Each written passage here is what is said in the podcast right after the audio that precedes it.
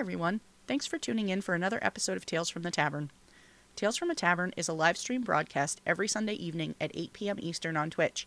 All of our conversation topics come from our chat, so we never really know what to expect when we go live. Grab your favorite beverage and sit back and relax and enjoy this week's Tales from the Tavern.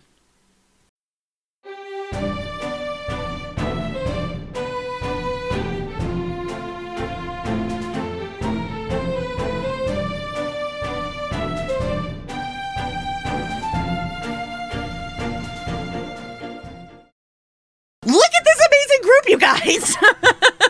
I have all the cool people uh, here tonight, whether they are here on camera or in chat. This is the uh, the place to be.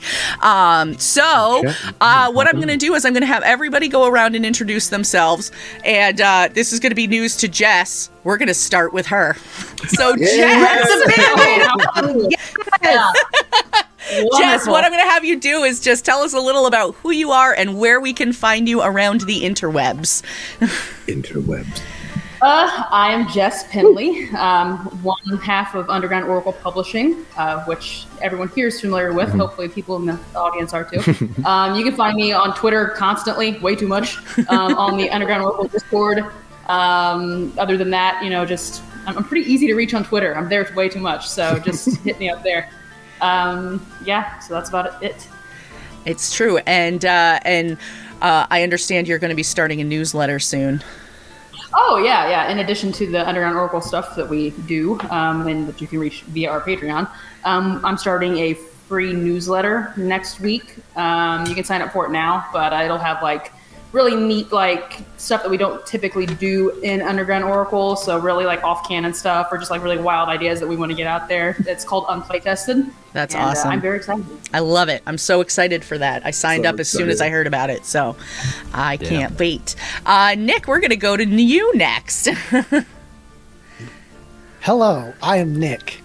And I was distracted because I was just handed the baby monitor. So if I have to get up and disappear, um, it's because of Hazel. But uh, yeah, so my name's Nick. Uh, I uh, recently started and launched a TTRPG uh, streaming variety channel called Scry Society.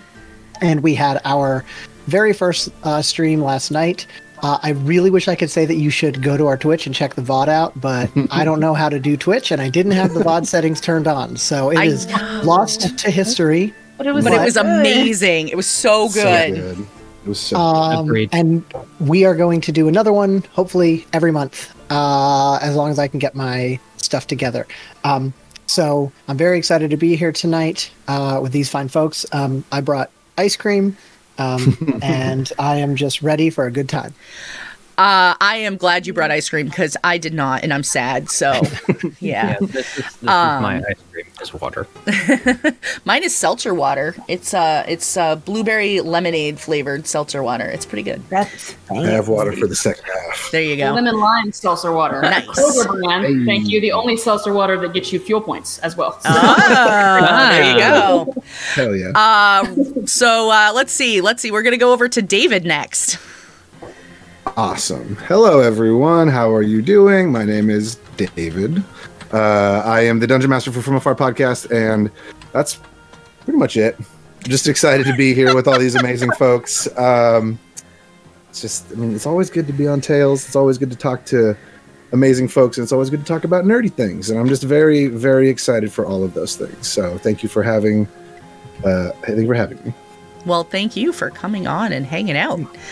Um, Ray. Oh, wait. Oh, Can I say wait. one thing real quick? Yes. One thing.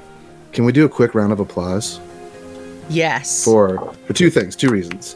Nick's stream last night was Yep. awesome, Yep. and also this is uh, Jess's first time. It is Jess's Tales from the first. Jess's very first stream. Yay! yeah. Um, and uh, actually, I, Ray, I want to take two seconds. Um, we have a level four hype train going. Thank you all so much to all the people who have been gifting subs to uh, to the community. That's amazing. Um, I'm very excited, very very happy to have so many amazing people here in chat. I'm seeing a lot of familiar names, um, and I'm so glad you're all here. So, uh, yeah, Ray, go ahead. Hi, I'm Ray Mayhem. Um, I paint minis. Um, I am part of the Ripples in the Gray Star Wars Edge of the Empire TTRPG on Shared Experience on Tuesday nights. You should stop in and uh, watch it sometime because it is. It, it was good before me, but now it's just like just a little bit better. And Very on uh, top. Yes, and I am so thrilled that my little blurb tonight has Mother of Porgs in it, and there's nothing more I want out of life now. I've peaked. I've peaked. peaked. well, if that's all it took, man. Yeah, like if you guys don't know, my character in her first full full episode, um, the chat um, raised enough points for us to have to fight a Porg army, so we did. But I kept one, and I rolled to keep the fattest one. So it's a round little Porg that the crewmates have named PP8, Oh, and now I am mother of Porgs, and he is my child. It's true. It's amazing. It's such a great stream. I love That it is so much. precious and adorable. Yes. and uh Patch, we'll go to you. Ah, well, you gave me a very difficult task to follow up everybody else. Uh you're welcome. yeah. uh, love you too, Luna. Um, so, hello and welcome. You are hearing the lovely voices of Patch. Uh, I am a voice actor, uh, D&D player. You may have heard me on the first campaign of Discount Dungeons. Uh, their second one is kicked off already. You should go listen every other Wednesday. And uh, generally just a guy who loves hanging out, talking to people. You can find me on Twitter. And yeah, and that's me. well, I'm super glad that uh, that you guys were able to all come on and hang out. We have a huge, huge night tonight. So chat, listen up. This is important stuff. Uh, first of all, um, all of our questions come from you guys. So if this is your first time coming in to hang out and you have a question that you would like to ask this amazing group here, uh, feel free to drop it in the chat. Um, and one of our moderators will make sure that I see it. So uh, they will send it to me directly. We do have um, an option for channel points called Ask My Question Next. So for a thousand channel points, if you have those banked up, you can uh, you can actually um, bump your question up to the next one in the line if you would like. But you only three people can do that throughout the course of the night because we want to make sure that we can get to as many questions as we can. So feel free to just go ahead and start dropping all those questions right in there as soon as you think of anything that you would like to know. Um, second, we have a ton of giveaways tonight, like a ton of giveaways tonight. Um, So so we do. We have all kinds of stuff. So tonight Yeah. we are giving away. Uh, Ray has painted a mini. Do you have that handy, Ray? You could show I it off. I do have him here. Yes. Oh my gosh. So it's Ah. Yeah. So Ray has painted that uh, for our first giveaway. So we're gonna start off with that one. Then um, uh, Jess was nice enough to bring five blind bags of dice. So we're going to be giving those away periodically throughout the night. We're going to start with two before the break, and we'll give away the rest after the break. Uh, Dice and- goblins assemble! yeah. and then um, Nick has offered up a copy of the adventure that he wrote, Into the Mists, which is available on the Shard tabletop system. So if you don't have an account, that's okay. They still have free accounts available, um, and you can access it there. So you can play his very amazing adventure and uh, and try it out for yourself. So normally I launch in with a question that I, you know, I start the conversation with, but we've gotten three already, so I'm just going to start uh, with with the ones that we have. Uh, CL Primus would like to know: Is there anyone that you would want to DM a game for you, or that you would specifically like to play with? Cool. Oh man, that's such a such a good question right out of the is. gate. While you guys think about it, I'm going to start the giveaway uh, for the mini, and exclamation point ticket will get you entered. And Ray, uh, where will you ship to? Um, I can do U.S. and Canada. Okay. So U.S. and Canada, please. All right. I And, would um, like to offer up a suggestion. Oh, sorry, Luna, I cut you off. Nope. Oh. Somebody else started uh, talking, but it wasn't me. Oh, ooh, so, so I'll, I'll be quiet. Someone else go. No, No, no, I was just going to ask if Luna could remind me, are we allowed to enter? Oh, oh absolutely. You guys are allowed to enter. Great. I'm not. I'm See, not I allowed. Except know for that. Patch. Patch is not allowed to enter. I'm not allowed. I know that because I'm always the one with the giveaways, and then everybody else enters. But I'm so I'm stoked just to enter. Like I don't want to win. I just want to enter the raffle Go while for I'm it. there. Go for it. Okay, Wait, what if you I win like your our own giveaway though? I'm not entering for my own. Yeah. Oh my Did you not hear it? She's a dice It's not goblin. She wants the dice. involuntary, David. Yes, yes. Also Yes. into the- Hey Ray, you won a mini that you painted. I I Congratulations! I imagined you would still pack it up, ship it, take it to the post office, and mail it to yourself. Like, oh, what's in this box? I absolutely would. I absolutely would. All right. Uh, Okay, but David, you were going to say something. So you had a suggestion. I did.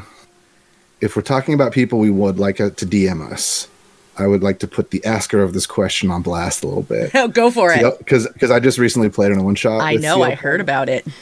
and it was one of the most memorable and exciting one shots I've ever played in. We were 20th level. There was literally so much chaos and like it was uh like Shannon and I were in it and we were like had a little message going on behind. We are like we should just try to make chaos, but but CL Primus just just rolled with the punches and made it one of the most amazing one shots I've ever been a part of. So that's my first answer, but I want to circle back to myself because there's, that's a, this is a good question. It is a good question. So I'll answer. I have an answer. Go for it. Like dream dream DM, like anyone from anywhere would be Brennan Lee Mulligan Oh, because I think he's a genius. And he both won my heart and broke it in um not another D&D podcast when he played Deadeye. He was just so good. So good. Um realistic answer is David Tilstra. Um because uh we we play in a game, we play in a home game together and he's magnificent and i'm just like i whatever i have to do to like get to play a game that you dm like Well, you- i yeah. bake really well like whatever it takes She'll paint you We- we- we- minis. yes Now we have to ask: i- Is is David above bribery? I believe the answer is no. No, he is not. absolutely not. Of course not. noted Uh, no, I uh, of course you- uh, everyone here in this in this conversation and dare I say in the chat. DMs are always open. Hit me up. I'm always down to to to meet new friends and play new games. And Ray, of course, of, of course you could. Of course, we can make that happen. Let's make that happen. yay That's awesome. good i said No. it and now it's a thing i Now it's thing. manifested it There you go. There it put it in the universe, and the I universe put it in the universe and the universe listens So Uh, oh yeah, go ahead, Pat. okay, yeah, I'll jump in. Um, I so I guess if we're talking like anyone anywhere, um, my answer would probably be Deborah Ann Wool. Just- ooh, ooh. I mean, I, I I watched Daredevil. I thought she was incredible in that. I saw you know some of her other stuff. I think she's just one of those a fantastic storyteller, just a, a joy to listen to, and someone who you know will kind of take things very much in stride, which is always fun.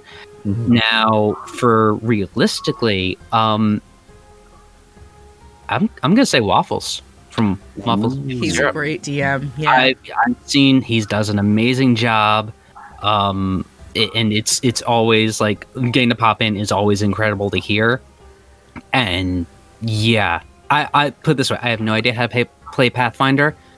If he said, "Hey, you want to play a game?" I'm like, "Give me, give me the book. I will devour the book just so I can." Well, they're they're so good at teaching people. Uh, uh, Waffles and Syrup are both good at teaching people Pathfinder. Like, Um, So, I thought, Da- uh, David, I thought of uh, Waffles and I thought of the From Afar Boys because I know you all very recently started to learn how to play Pathfinder.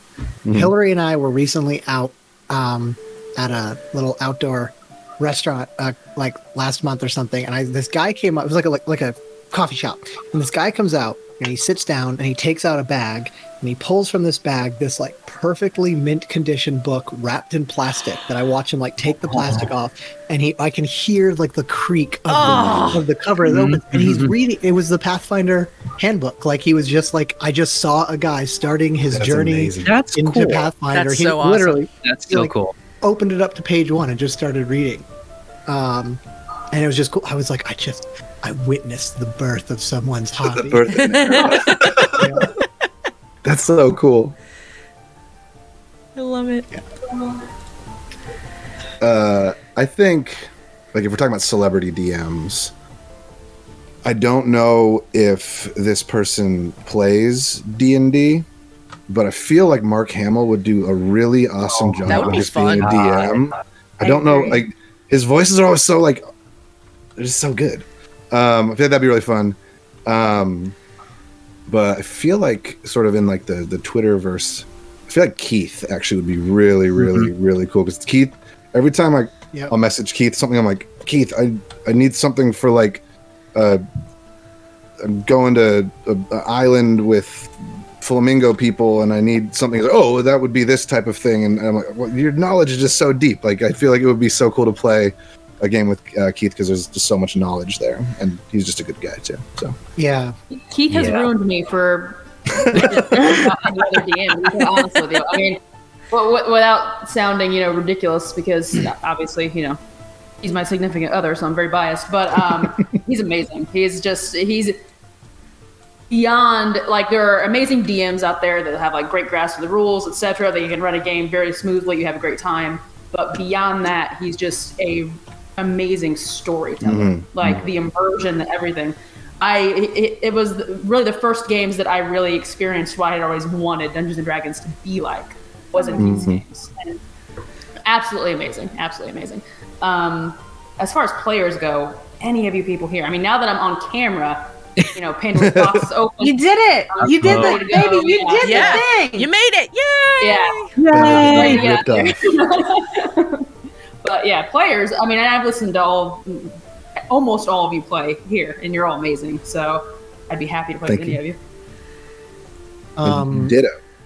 David took my answer. I was actually going to say Keith Oh, because I'm I've sorry. heard so many. I've heard so many cool things, and every time like a new supplement comes out from UO, uh, I'm like, oh, this is awesome, and they're like, yeah, we've we've we started playing in this like thing ten years ago, so like they have all this stuff. Um, knowing that like so much of that came from their world, so so that I'm not just doubling up. Um, I will say Sean of uh, Paradise RPG who Yeah. just rated us. Yeah. Uh, I have, I have played. So I've done a murder mystery party with, Yes. um, and he was oh my my god, father. that was incredible. That was It w- he did such a good job that I still call him so Pops. full of rage. Yeah, I, was- I missed this altogether. If you're in chat, Pops, I love you. Oh, he's he's in chat. That's why you called him Pops That's last why- night. I was like, because I was like, wait, your dad named Sean too. I, I wasn't. I wasn't even there for that one. I was thinking of when he was the the actor. Oh yeah, I have I have my Paradise Yeah. shirt on. Shannon just asked. I was like, yeah, Yep, Paradise shirt on. There you had go. to rep Paradise. Um, yeah, my uh, my my Paradise merch is a tank top, and I didn't think it was very appropriate. Um, so. Yeah, well, you're up in your Ah. own show. Yeah, yeah, repping, repping some know your role. Um, but yeah, so Sean is uh, all joking aside, he is an incredible DM. Uh, Paradise RPG was really the first, I will say, I don't want to say indie, but like they were the first D and D podcast that I started watching or listening to, um, outside of like the big ones, like outside of Critical Role and not another D and D. It was basically the first three for me were Paradise and then and Discount and From Afar. Um, and I've just been so impressed with Sean's ability to tell a story in um, and like the lore, the knowledge he has, and like the lore of his world is incredible. And I can barely keep up with the lore I write for like a one city, and he has like a whole Encyclopedic millennia. knowledge. Yeah. So it's a long-winded way of saying I would love to get to play uh, with Sean as my DM. Ditto. I, I've I've had the joy of playing with him as a player on one of the one shots in Paradise. I can only imagine that it's so much. Um, it, it, I'm sure it's amazing both ways, but to to hear like have him sit behind the chair. I mean, even listening just on you know on the Paradise on Monday nights is always just like my mind is blown. Yeah. I have a lot of respect for for dungeon masters who can, like, they don't have to just rely on being goofy. to to th- that's myself. I just that, whenever I get like, oh, it's just a joke or someone with no hands or whatever. I don't know. Like, but like whenever whenever is like it's just always so like serious and like so like like crucial at every moment. I'm just like, dang, this is this is fire right now. It's very very good. Awesome. All right. So, Jim the Dim would like to know what is your favorite character's favorite candy? Such a good question. Uh, I think my my last the last character that I was playing, uh, she was a, a halfling rogue, and I would say that her favorite candy. Well, I guess it's debatable whether or not it's technically candy, but it would be like those honey sticks. So The hard I part could- about that is picking a favorite character really more than anything else. yeah. Yeah. I mean, It's a tough yeah, one. that's the hardest part. So I have one because I play a character right now that has a thing for candy. Um, I play in a story arc where I play Bobble, Bobble Rouse, who's Bob Ross, and she's an illusory wizard, and she's a tiny little tabaxi. She's like the size of an actual cat, like she's very very small, and she has like a thing for candy, and her mom is a, a witch and has like connections to the Feywild. So she gets candy from like the fairy realm, and I and we had we were escorting this character who was like knockoff Criss Angel, like a fallen aasimar Criss Angel, and he was so so so. Um, David and I have the same home DM, and he's so good, but like he'll play unlikable characters, and you it becomes personal, and like that's how I thought about Cass Devil. but she um she gave him so there's a thing in this world called pixie dust which is like cocaine. And she gave him like a fey pixie stick that's just like sugar and flavoring. And i rolled really well on it. So it is now canon that like the candy that she has will like put you in a coma. Like it's it's like the good good. So um bobble definitely likes definitely would be like the the weird kid that like snorted pixie sticks. That would be her. Like she would get it into her bloodstream. And like the candy that's too sweet like it makes your teeth hurt. That's what she likes. That's, she's that gross per- person that puts extra sugar in their sweet tea until like it's so It's saturated like white at the bottom. uh-huh yeah Ugh. Ugh. I know. That is amazing. Oh, man. okay, it's gonna take me a second to get over that. Um, I uh, I think so. It's been a while since I've played as Relic, but Relic still remains one of my favorite characters. For anyone not familiar, that's Relic from Oh, um, a Warforged cleric of the Forge. A warforged Ah. cleric who does not have a tongue. We learned. He does not. No, have a he does tongue, not. We found out officially confirmed by Keith Baker, Yep. the inventor of the Eberron campaign. But that is. I'd like such to a think That's it's weird. wow. It's such a weird world that we live in. I'd So like cool. to think that he pretended like he really enjoyed dwarven rock candy uh, at the Hmm. mines, which was the other dwarves prank. They played a prank on him because he's a warforged, and they were just making him eat like geodes. oh But no they told him it was dwarven rock candy, and he got in a lot of trouble with his dwarf dads um, for eating a lot of geodes. That's what I'm going to say in my in my canon. Aww. So was Relic just like chewing on rocks, falling out of his face, just like, "Um, um, all these are so good. Oh, it's like So he's like the rock biter from Neverending Story. exactly. Yes. Why did that make your dwarven dads angry? Like, why didn't they just let you chill and eat rocks? Like, what was that the problem? Oh, because of the the valuable gems that I was consuming and that Oh. were then being destroyed in my forge. oh, oh that's a Yeah. that's a dad move Yeah. That makes more sense. Yeah, Relic that's has, dad a, vibe Relic has a forge in his chest. So, like in the first episode of Know Your Role, he wanted to be polite at the tavern they were at, so he started drinking the stew, but it just turned to stew vapor. Um, which led to one of my favorite jokes from the entire campaign, where Marvin, who plays Gorlax, was like, "Dude, you vape," and it just, I, lo- it, I loved it. Oh, that's great. I, I miss, I miss that show. Yeah. the- you guys- did such a good job with it, man. Ah, So all right. I'm gonna I'm gonna jump in um, because I don't really have a great answer. I, a lot of my characters did not get the chance to eat candy, but I, I would say my favorite character was Nargo, and that was he was a second edition barbarian custom class. Chris, who's the DM of Discount Dungeons, was like, "Hey, I'm gonna playtest some stuff. Like, you want to try this out?" And then I think we kind of re- realized partway through that, oh, this might not be as balanced as we thought. um, but but Norgo was my my big dumb whack boy. Like he just hit stuff really hard. He used a tree as a weapon, but I think his favorite candy was just whatever you put in front of him. He was he was one of those guys who's like, oh, this is oh, this is oh, this tastes good. I love it now. Like one of those people.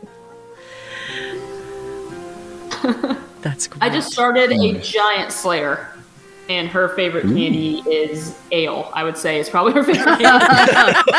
That sounds- Ale- ale is- sounds about ale right, nectar yeah. to the. I really want to try, uh, Jess. I want to make an all Giant Slayer campaign that's like Attack on Titan themed so badly. Yes. Like, yes, I- that would be amazing. Yes. Nick, I'm you sending guys- you my information. um, you you guys even Um, came up with like a new weapon for them and everything. It like it's Yeah. Yeah, that would be really awesome. Well, well, Nick's got to finish uh, two haste, two taste first. that Or is- two yeah, I two do, haste. have to, I do have to finish writing two haste. Two haste. is is there a Fast and the Furious Attack on Titan crossover in the future? Are there going to be flying cars that turn into? Um, I'm pretty sure you just gave Vin Diesel the idea for Fast Eleven. if Vin Diesel's here, I'd really love to Oh, get Vin, you on the show. So, yeah, no, Vin, Vin, give us a call. right? Oh my gosh, that, would be, amazing. That would be awesome. I love Titan it. Quest. oh, man, that's amazing. I Not not I to think my- derail us, my but this was so good. I have to share. Have you guys seen the thing about the song "Dear Maria" fitting all the anime openings? mm-hmm mhm. So there's this thing that dear people are like, "Dear Maria" is just an anime opening, and they've been lining it up with like Attack on Titan, like My Hero Academia, Sailor Moon, Full Metal Alchemist, and it works. So I just saw one that they lined it up with the uh, the Ducktales intro, and Yes, I it, hits it hits hard. it's so good. I'm gonna have to look for that one now. You if won't I can find, it, I'll, I'll, I'll let you know. awesome. Um, what do you, what do you got, Luna? All right. Well, I was just gonna say uh, we had we had Patch here redeemed a ask my question next, so we're gonna jump to that one. Uh, what's your favorite pop culture reference you've had in a game? I figured it just kind of tied in well with what we were just talking about. Yeah. so you have to answer first. Okay. you asked yeah. the question. Go for I, it. that's fine.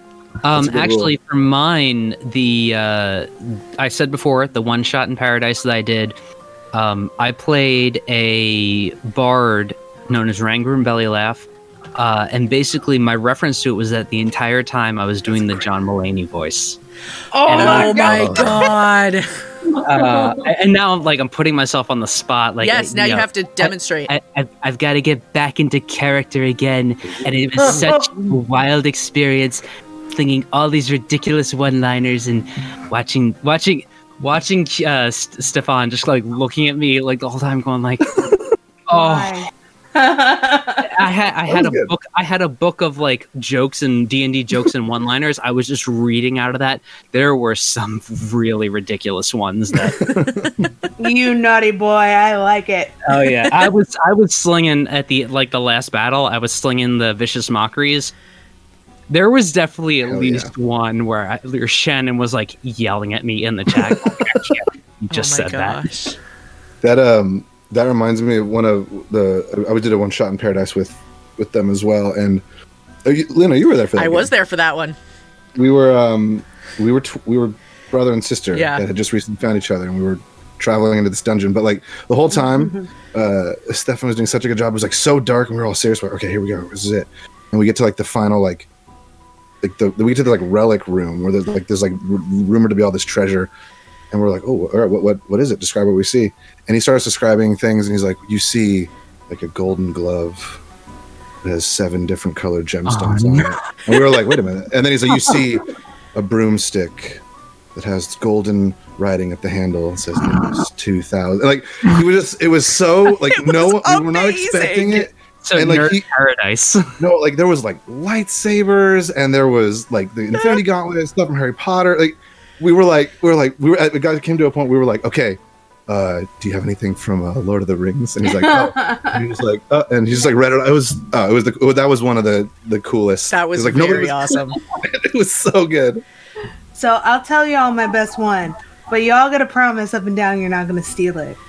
Because in like if you know who I am, this next phrase pretty much sums up like everything about my my entire being, which is I live by the mantra of raise hell, praise Dolly, and I love Dolly Parton more than like any single being on this planet possibly can. I have been her for Halloween on several occasions.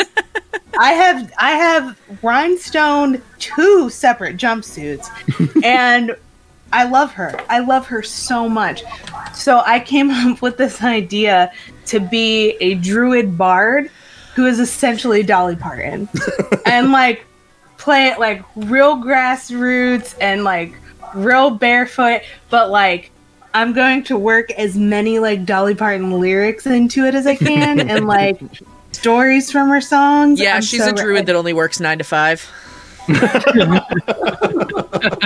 She actually just came out with a song called Five to Nine, and it's all Yes, about I've heard that. also, she has a really good documentary on um, Netflix called Here I Am that came out in 2019. If you haven't seen it, you should watch it. I love Dolly. I love Dolly with my whole heart. My God. Um, and then the the other one that I have, I've mentioned it on here before. I like the Dropkick Murphys, so I have based a um, character off the Spicy McHaggis jig. So it's a it's a um, halfling, or no, it's a yeah, it's a halfling bard who plays the bagpipes, who is only interested in women who weigh at least four hundred pounds. So like giantesses and like Wait, is is Is that one? Can we steal women? that one? That needs to be in the Can we Giant Slayer steal campaign. that one?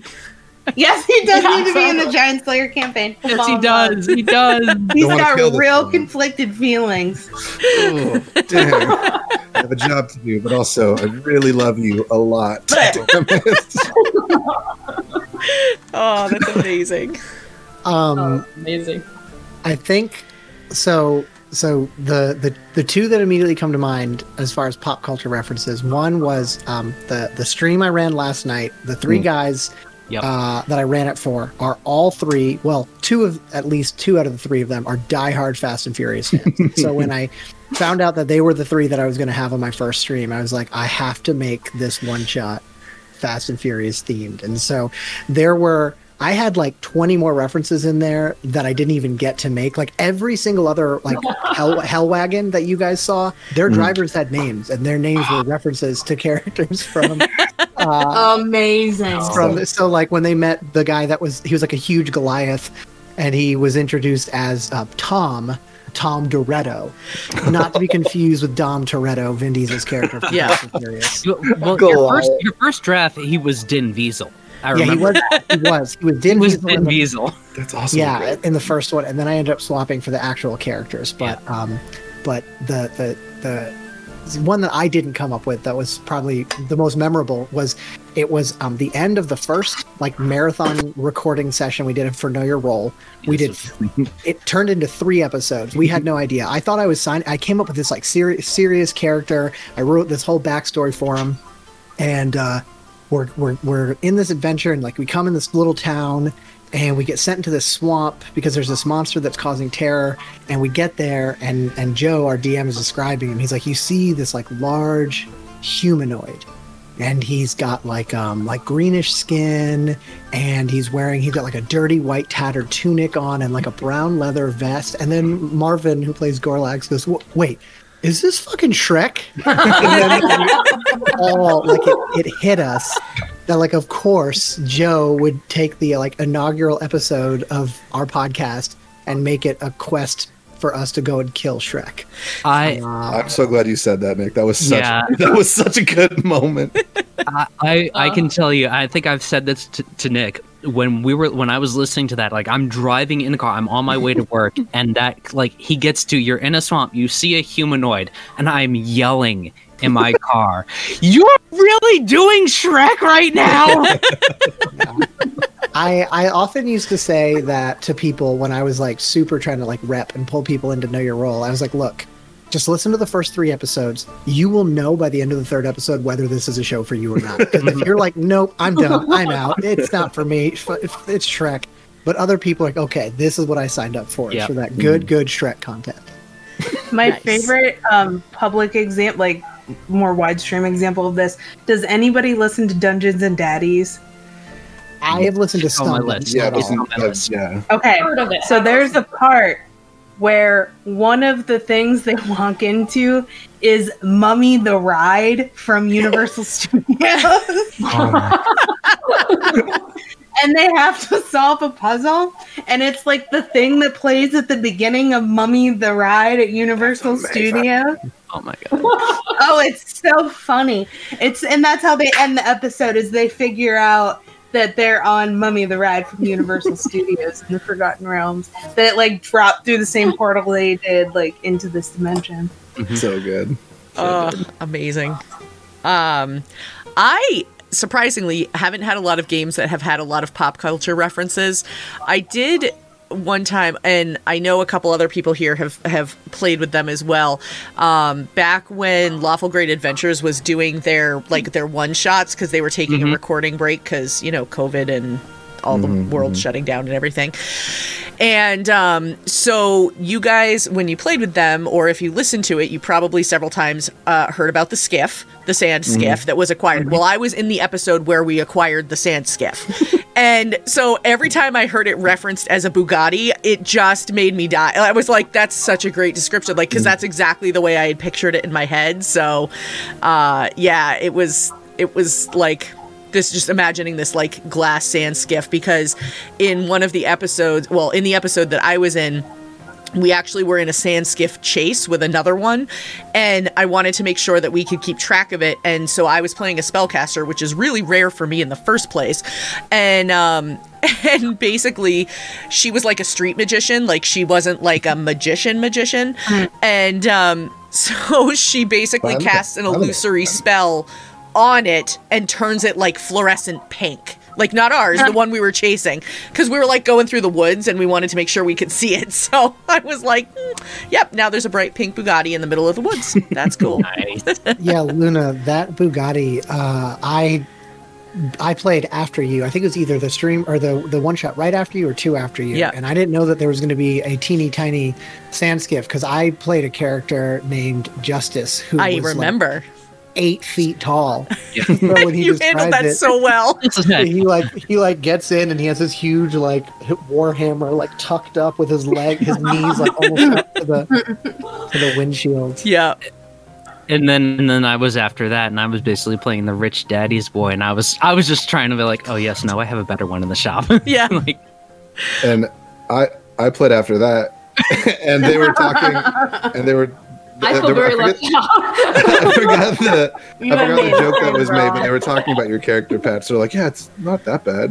I oh no, no, no. I, I saw the questions before. I'm Mm. sure that like him will come up, so we'll hold off on that yeah, no, not to take us off on a tangent, but that Do it. Do it. um, that format that Ben did with the Mhm. uh, this idea Blast. of doing connected one shots, Yeah. where um, So good. You know each group does something that in some way, shape, or form will affect the story that then the next group plays, whether they even realize it or not. Because I didn't know that that Luna was the reason or was part of the group that like brought the whole skiff thing hmm. in and so it's such a cool way to do things like right now my plan for scry is to just keep doing a bunch of random ones but Yeah. it would be really cool in the future to run this sort of like Yeah. series of one shots, but all set in the same world, where each each group like influences in a way the net what what the next group experiences. Yeah. That would be super cool. That's kind of what. Sorry, Very tangent again. What uh uh with the um, I forget the name. of The Dream Dreamscape Tower that Waffles and Syrup are running. It's like they're gonna run that same adventure over and over again, and like the like you get into this tower and like you can leave messages for the next party to come through. Be like, oh, just don't waste your time going into this room. Yeah. Or like, there's something good in this room. Like, yes, that it, it adds a whole cool element of like. You you feel like you're part of like a bigger thing. That's, that's really cool. Mhm. That's kind of David and I play in a world that, and we're not mentioning a lot about it because it's kind of like Fight Club. Like you don't you don't finish you don't talk about Fight Club. Mm. but the world that we play in has like eight different storylines going on now, but they're all loosely connected and they all tie back to a lot of the same things. And I think doing things like that is so refreshing for players because if you have to step out for a session, you're not losing everything, right? Like if you're playing in a world that has like all these different things going on, then you may not step into the same campaign when you can come back and play again. You might step in somewhere else, but like you still kind of understand what's happening. And I love that. I think that's super fun and that's like a really it's like the most meta way to look at things, but mm-hmm. also like as a writer, that's super cool because then you can start like pulling plot points together, and that's Mhm. I think that's beautiful. Mhm, mhm. Oh yeah, chasing those threads is like the it's the best part of world building and everything. Like, it, and we we like like was referenced like we in our own home world we've been working on it for like over a decade. So now there's like splintered dimensions. and We've played like alternate versions of worlds, and this all we've got to do the best deepest cuts of nerdery in our world, and I love it. I love it in other people's stuff. I love it in our stuff. It's amazing. I love those threads. I'm I'm so interested in y'all's world because like you've you've mm-hmm. given like all of us like these really cool tastes of like here's this supplement, here's this weapon, here's this, and it's like this is all amazing. Like what's like these, Are, but these are just like the little offshoots. Like what do you guys like actually got like going on? I'm I'm so like whenever I talk to you and Keith about it, it's just like this Yeah. is so big. Oh, like How, how much? How much do we need to pledge to unlock like the full world?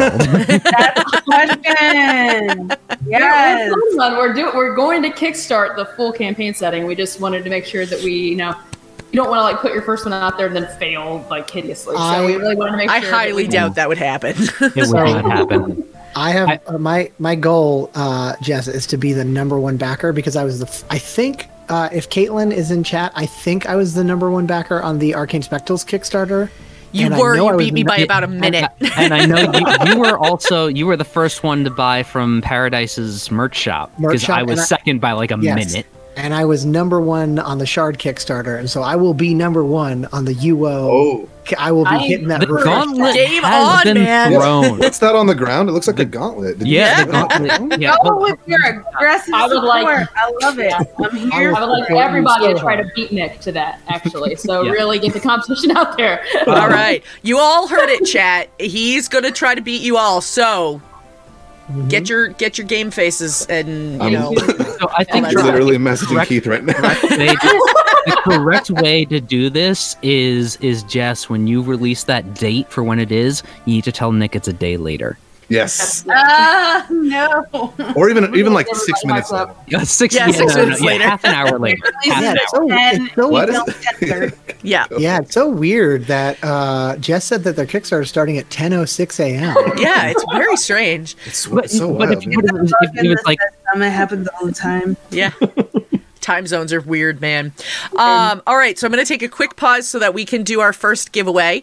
Um, Yeah, we're already like a little behind like the giveaway schedule I wanted to be on, Nice. so but it's fine because we started it later than I planned to anyway. How do I hold all these giveaways? I know. How do I do? How to giveaway? There's gotta be a better way. um, so yes, you can see Ray was just holding it up. She has done a uh, a mini um, paint job. We've got uh, like 19 entries in right now.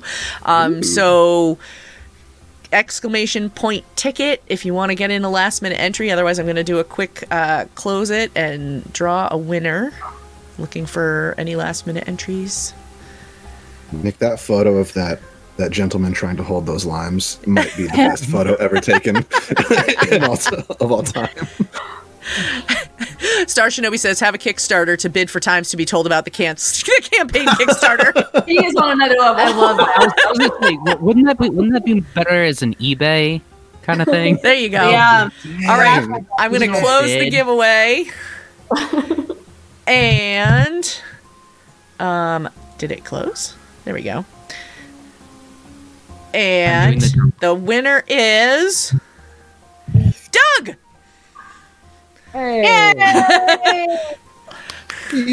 Cool, Well cool. Hey, Doug, Well done. Congrats, Doug. Good job, Con- Doug. All right. Congratulations.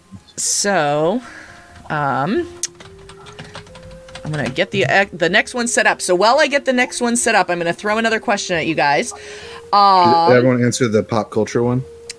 I guess we don't. Did everyone, We've- everyone I don't question know seven on the anymore. test? Before we move on, is everyone caught up? David, uh, David, for the rest of the the stream, can you just do your butler voice that you did on the last episode? Oh, amazing. Master, Master Nicholas. uh, uh, of course, anything, anything for you, sir. I. I wish I I was had more jowls. Yeah. All Master right. Nicholas. So this is a nice, easy one. Uh, while I finish getting the uh, getting the typing done, um, Sabrina Calkins jumped in and said, "I have a question for everyone. A nice, easy one for Jess to start. If you were an animal, what would you be?" Oh wow. Just, just has to I answer know, I first. Jess has to answer Yeah. I'm gonna say. Um, and she's right. Possum, obviously. yes. um, I'm resilient like the possum, and I also like to think that I can't get rabies. So Uh, Jess, I have to. I, I have to ask you then, Jess. Have you picked up the the possum supplement that I've seen floating around in the DMs guilds? Now Yeah, I shouldn't I also- shouldn't be repping them because you know playing possum could be considered a direct competitor to disaster hamsters. But, And uh, while you're but I just gonna segue right into that. I also got there's like a Pathfinder race that's like a possum folk. Um, Oh, I don't even play Pathfinder, but I got that a while back too. So, real quick, but yeah, I, f- I feel like this is important to to share.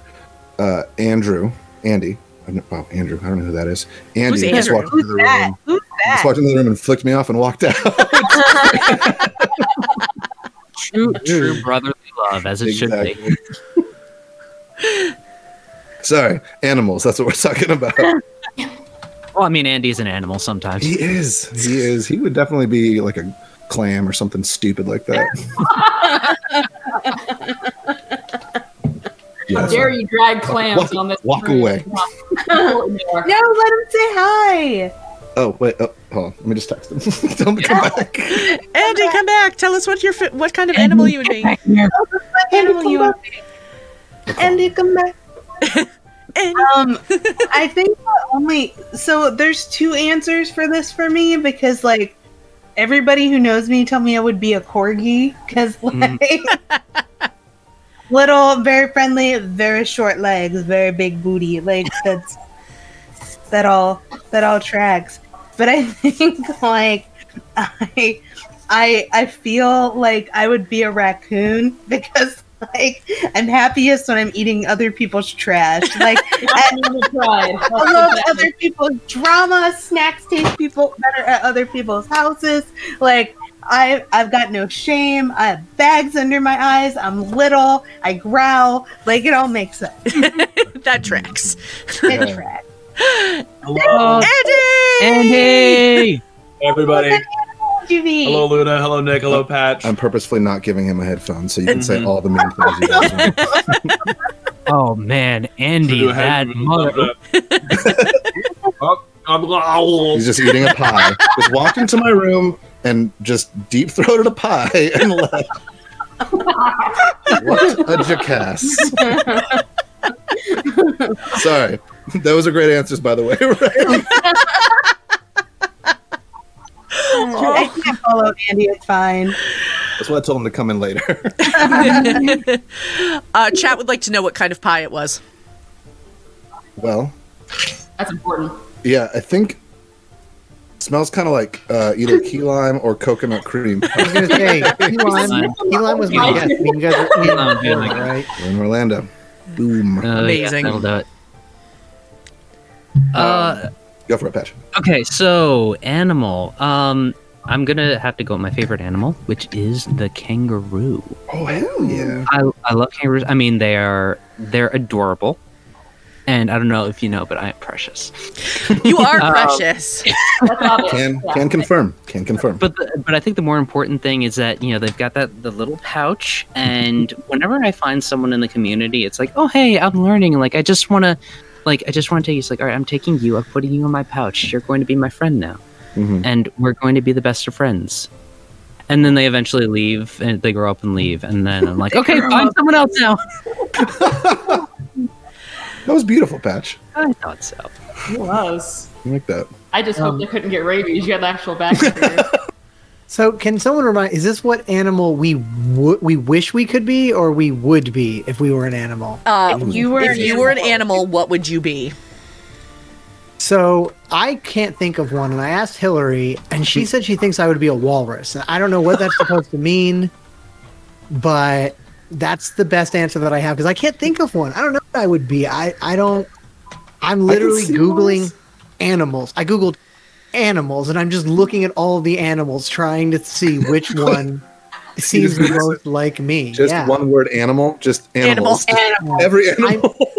every I animal. like, I like Hillary. there, By the way, Hillary put in chat. I was joking. claimed she was joking.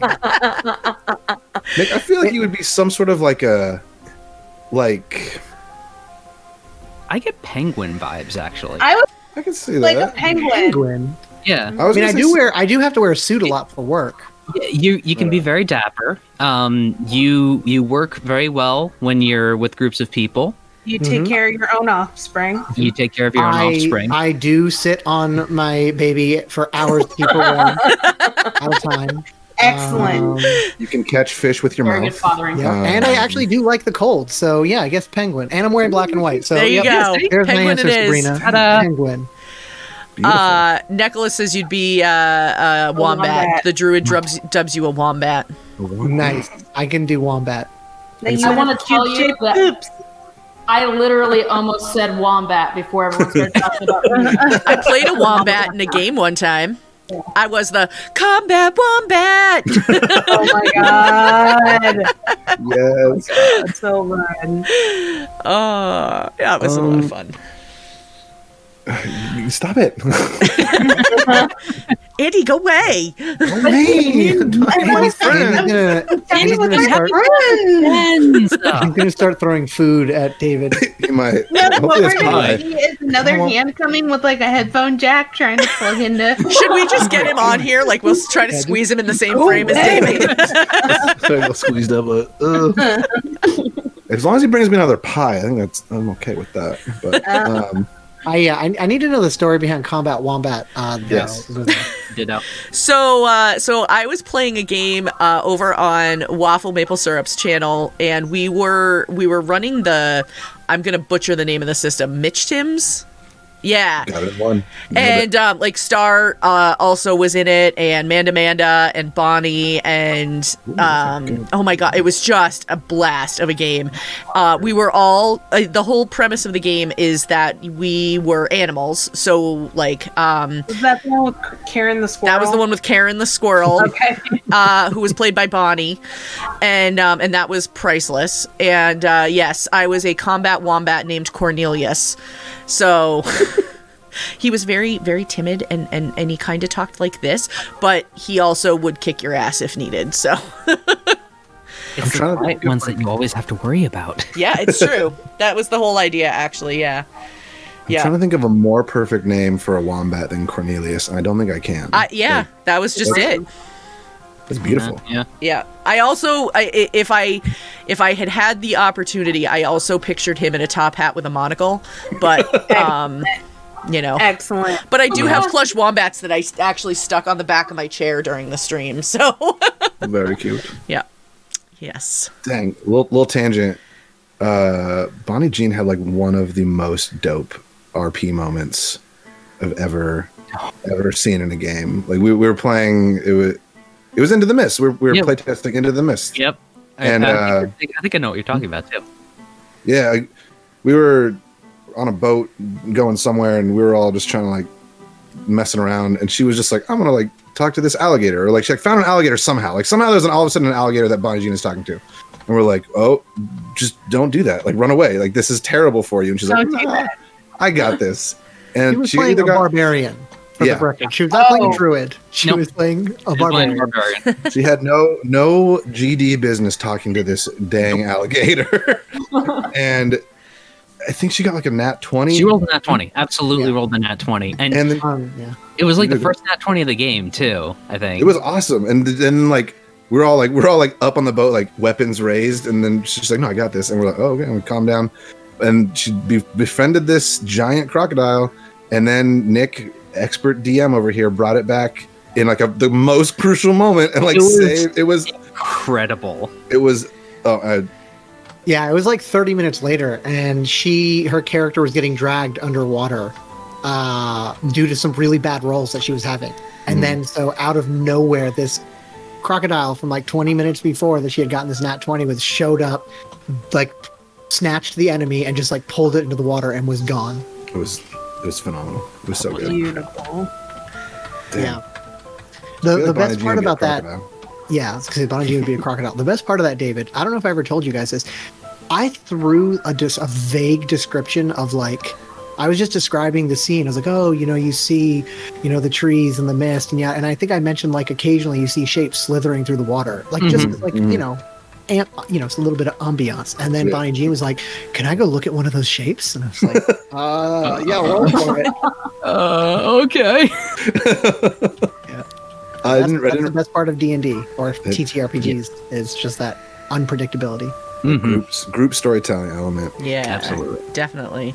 We're we're all in a good line of work, y'all. It's- Yeah, it's like Yes. the best line of work ever. Mhm, Now I just mhm. need to start getting paid for it. Yeah, I, I realized as soon as I said that, I'm like, this isn't really a Yeah. line of work. This is, It we're all in a good hobby. Yeah, it's a it's a passion project. That's right. Yes, I like that the best. Yeah. Mhm.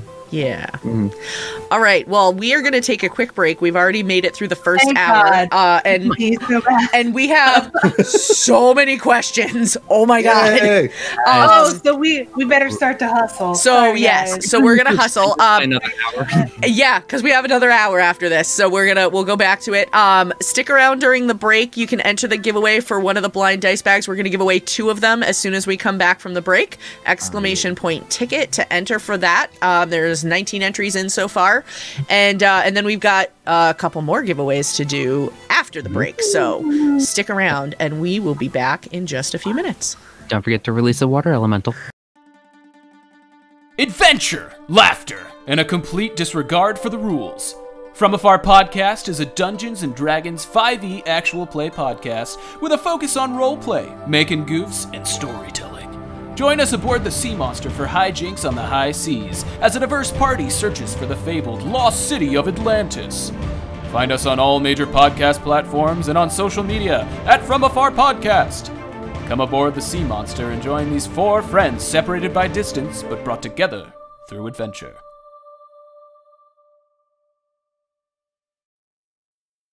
And we're back. We figured we should probably come back from uh probably should come back from break at some point, you know. We were like hanging out over there, like having a conversation and break, and I'm like, oh yeah, we should probably go back to the stream. We're doing a thing. Stunt Monkeys, I would very much like to see a natural 42 tonight, so hopefully that happens. Forty-two. yes, uh, I I was recording a podcast with uh, D and D and Big D uh, several weeks Right. ago, and um, you know they are they are well known for their audio issues. Um, for those of you listening to the ears edition of this, I am definitely putting that in finger quotes, and. Um, and uh, so I rolled uh, one, and um, and and uh, they were like, "What's that?" And I was like, "It was a natural forty-two." And they were like, "Great, we'll we'll go with it." Uh, Lu- Luna, I recently played um, uh, rec- played a stream for uh, Jess the DM's birthday. God, sorry, my brain doesn't work.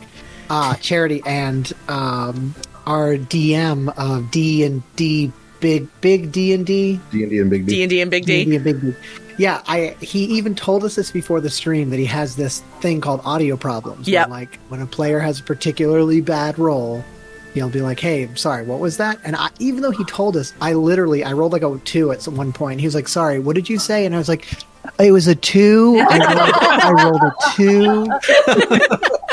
and he was like, With the modifier, it's three. like, "Did you say 22?" And I was like, "Oh, it's oh, that." Yes, yeah, yeah. That's, So- that's such a fun, such a fun stream to play in, Yeah. or such a fun game to play in. yeah. That 42 just makes me think of like Natty Light, like a 40 of Natty Light. like, that's shiver inducing. Why would you want that for somebody?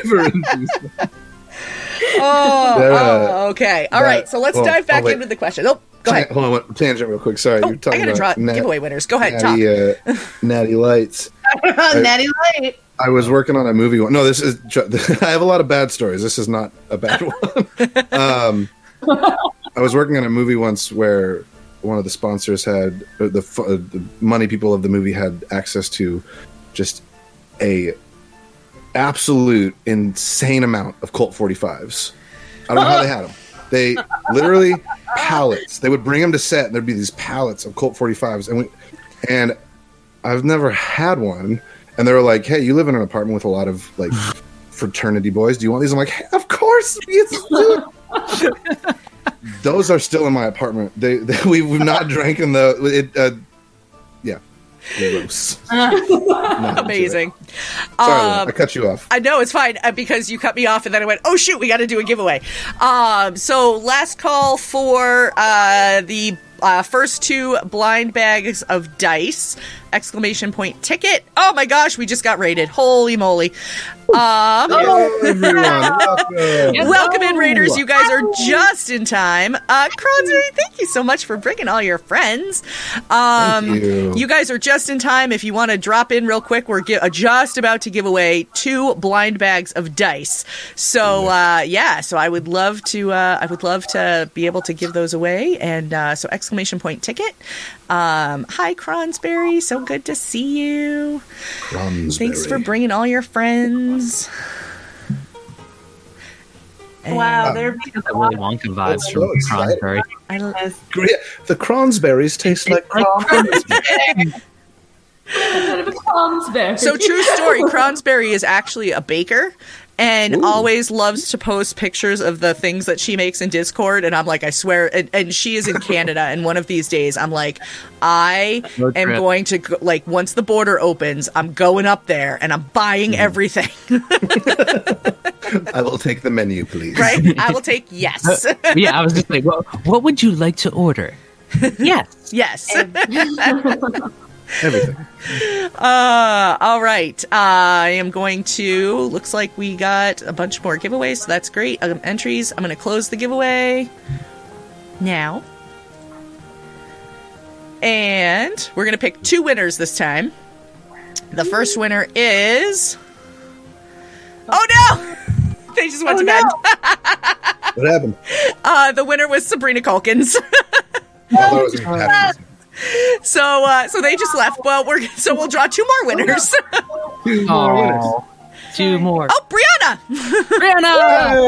Hey! So that's one.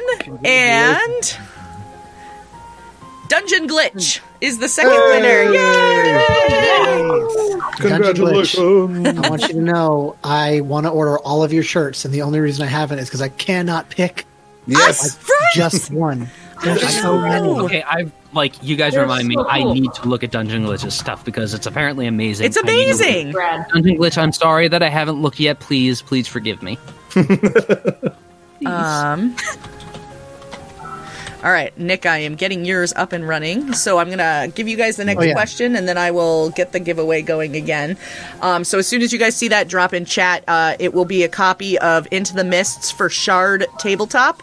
And uh, that was uh, given, that's going to be given away by Nick. So um, thank you, Nick, for that. Yeah, uh, that's an adventure that Nick wrote, and uh, a bunch of the people here actually got to playtest. So Amazing. Yeah.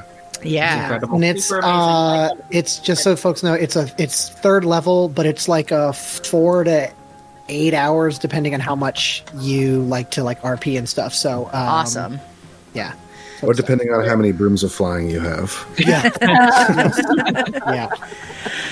All I am sorry about that, by the way. It's my fault for saying you could take any uncommon magic item. yeah. That was, I just took the Stone of Luck. Like that was that was I'm fine. I just like flying around as a kobold. it, was, it was perfect. It was fantastic. Who doesn't? All right, so um, so that's open. A couple of people have just started entering. If you don't have an account with Shard Tabletop, that's okay. You can sign up for one. They still have free accounts, um, so you can still uh, still access your game that way. Um, so, all right. So next question is, let's see, uh, from Jason C. Art. Uh, have you run different campaigns in the same setting and had one influence the other? Yeah. Yes, yes, I will. I will jump on that one. Go for it. Steps out in my mind pretty heavily. Um, we had a campaign where we were playing children. Basically, we were like all like sixteen year old. It was like a it was like kind of like an Avatar style thing where it's like, oh, these kids have to save the world. They're the special chosen ones. But we just really boned it up the entire time. Like epically failed on a consistent basis. Made all the wrong decisions because we were like 15 and 16 year old characters. Um, and the world just started to collapse because the chosen ones were really terrible at being the chosen ones. And so the next, the very next game that we played was these like older heroes that then had to come clean up the, the mess that the, the chosen ones had made because they completely just ate it when they were trying to save the world. That's incredible. Pretty magnificent.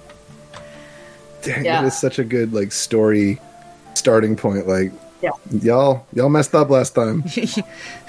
Ooh, you ate it. Yeah, it was not good. It was That's really cool. You done Real effed bad. up, AA Ron. You done? I, the only thing that I've done kind of like that was, um, at one point I ran, um, I, I run uh, Descent to Avernus off air, and at one point there was just a there's a really just a really cool part in Descent into Avernus that I just really enjoyed, and there was some people who were like, "Oh, we're interested in playing D and D. Would you mind like DMing for us?" And I was like, "Yeah, cool." And I just like basically pulled this encounter out of Descent into Avernus and ran this like one shot through that, and I think at some point I had made a little reference that like for for the actual playthrough of Descent to Avernus for the one shot, but it yeah, I, I haven't really done a whole lot of world building and world exploring and running through different uh, systems like that. But sounds really cool. I I never have, um, but I've always thought it would be really fun to run two simult. And of course, I'm like I, me who now apparently needs to start DMing. So I guess this is what I'll Hey, be doing at some the- point. you have the subscription. I do have the subscription now. Yes. Um, uh, I've always thought it would be really cool to run groups through the same campaign simultaneously but separate from each other so that the things that one group does affects the other group and vice versa um you know or like a group of good people versus a group of evil people or something like that i was just thought that would be really kind of a fun thing to experience That uh, sort of reminds me real quick, and then I'll let someone else answer. The From Afar podcast and Good Better Quest, there is a collaboration coming up in the near future that that exact thing is going to happen. where they- Nice. They both arrive on different parts of the island and have to meet in the middle and fight something. So stay tuned. I'll let you know how that oh, goes, Luna. Yeah, Yeah, Luna. please do. I, I've heard someone. This is like on a Reddit thread, like years ago, but someone who did that. They ran two games where there were two parties, but each party thought they were the good guys and that the hmm. other people were the villains. But they were both being manipulated by the real villain, which was mm-hmm. this guy that was like manipulating things behind the scenes. Oh. So like they would hear about this group that went and raided this village and like caused all this destruction. But that group had been told that that village was, you know, oh well, they're Tiamat, Tiamat cults cultists or something like that. Yeah, I feel like I Super heard something about that. I might maybe I read the same I thread a long time seen ago. The thread, yeah. Yeah. No, but it's a it's a great idea if you can if you know how to manipulate. Yeah, know, I all those- I don't, but it would be really fun to learn. Um, well, like like Luna, I am not really a DM. Um, before I, I I did as a joke for discount, we did our April Fools. I DM'd that game, uh, and then the time before that that I DM'd was in college, which was years ago. and Just like so, me. yeah. So I think the only things that I, I know that there are like certain games that are in the works. Sorry, I'm stealing Nick and David's thunder a little bit. I know there is a collaborative effort that does, I believe, have impact on the discount world. Um, so yeah, I'm just stealing your thunder a little bit. Uh, look for that in the future. A po- uh, crossover. Just wink, wink. Steal away. Yeah, the funny thing about that uh, patch, uh, we David and I didn't know that that was going to influence the discount world. We were like, we came up with this crazy story and this like epic arc and everything, and then after we had done that, Chris was like, "Hey, so I'm actually going to do this, like based on the stuff that we had come up with." Yeah. Um, so yeah, that'll be really exciting to see that come to fruition. It'll it'll it'll happen. Sorry, uh, to steal a little more thunder, Nick. You're not gonna have any thunder left. He, he spent all of his thunder yesterday on his inaugural That's tree. true. Right? That's true. It, uh, it it is coming. We are uh, dangerously threat close finishing up the the post production of of that of said collaboration. So stay tuned. Yeah, I'm gonna give you a uh, little bit of thunder back. No, no, just all right. Let's just finish this thunderstorm once and for all. So, what, what we're talking about here, in case anyone chats, like, what are these guys mumbling about? We did a, we have a project. It is a collaboration between um, the uh, Know Your Role, Discount Dungeons, and From Afar podcast uh, with Chris from Dis- Discount Dungeons as the lead DM, uh, two players from each of the podcasts, and then uh, David and I as kind of co backup DMs. We ran the whole thing, whole thing through Shard, which made it like so much easier for us to do. Mhm. And uh, we, I can't really give any other details out yet, but we will have some stuff to share hopefully in the coming weeks. Yeah. Uh, just starting to tease out like characters and stuff. But it's um, it was really fun. It literally was like six months in the work, in the works. And now at this point, it's like over a year because someone Yeah. Is is slow at editing. I don't know who who that is, but someone is very slow at editing these, these things. Uh, So. anyway, Luna, I'm sorry. I didn't mean to turn this into a little. separate mini it's fine. or anything. Um, but yeah, it is. It is relevant to the question. It will It- yeah. influence another part of the story. it will. It is totally relevant. Plus, I, I, I like it when you guys like promote your stuff because I like to know what's coming up too. So, yeah. Hopefully, I'll like it. It should be pretty fun. But Yeah, I think it should be fun. All right. Anybody else? Did anybody not get to answer that question? I, I didn't, but I don't have an example. I, I have never done anything where, like, other than that, where uh, like one of my characters influenced another campaign. But I Okay. think it's a really cool idea. Sure. All right. Good Well, idea. this next question I think is actually a really great one because we've never been asked it before, um, at, at least not to my recollection. Uh, TBM Christopher would like to know Is there a character you've played that just didn't work out? What was it about the character that didn't click, and what did you do when you realized it? That is a phenomenal question. It's a really good one. Yeah, Patch. I need to jump in on this immediately because if there's anyone from Discount in the chat, they will know immediately what I'm talking about when I say soft hoof. Oh, God. Oh. so so we we so this was actually before we started recording for discount dungeons in general before campaign 1 even started this was like pre-session 0 stuff we as a joke played a game that it was you know your stats are normally 4d6 drop the lowest you know and you can shuffle them around. We did 3d6 straight. Oh, no! i did not roll above a 10 Oh, for any stat. No. so, so, so, so, so then so then so then chris in his like ever ever like kindness goes you can roll again i didn't roll above like an 11 or a 12 oh no! it was it was bad like my my highest uh, stat i think was strength with like a 12 i was a cleric Oh, gosh. so we, God. so we did this we did this dungeon crawl and it, it was like i'm basically i played him as i don't want to get near anything because i feel like if i get a paper cut i'm just gonna drop so needless to say so a lot of a lot of the the group you know loved their characters in some way and they ended up most of them being transferred over to to discount the only ones that changed were uh vero's character anna um, made some like adjustments, but like a general gist. And then I went, no, soft hoof like just died somewhere. He like he he tripped he tripped on a pebble and like broke his neck or something. And that's and then a Tudak came in from there. But yeah, that was that was when the character just did not work. I was just sitting there going like I I felt useless. I couldn't do anything. Mm. Oh, it's so it's such a such a sad feeling. Yeah. I had I a played in a character I Oh, go ahead. Go when I'm ahead. making. No, no, Oh, no. sorry, Je- go nope, nope, nope. This is Okay. your ball, baby doll. You go first. Go, go.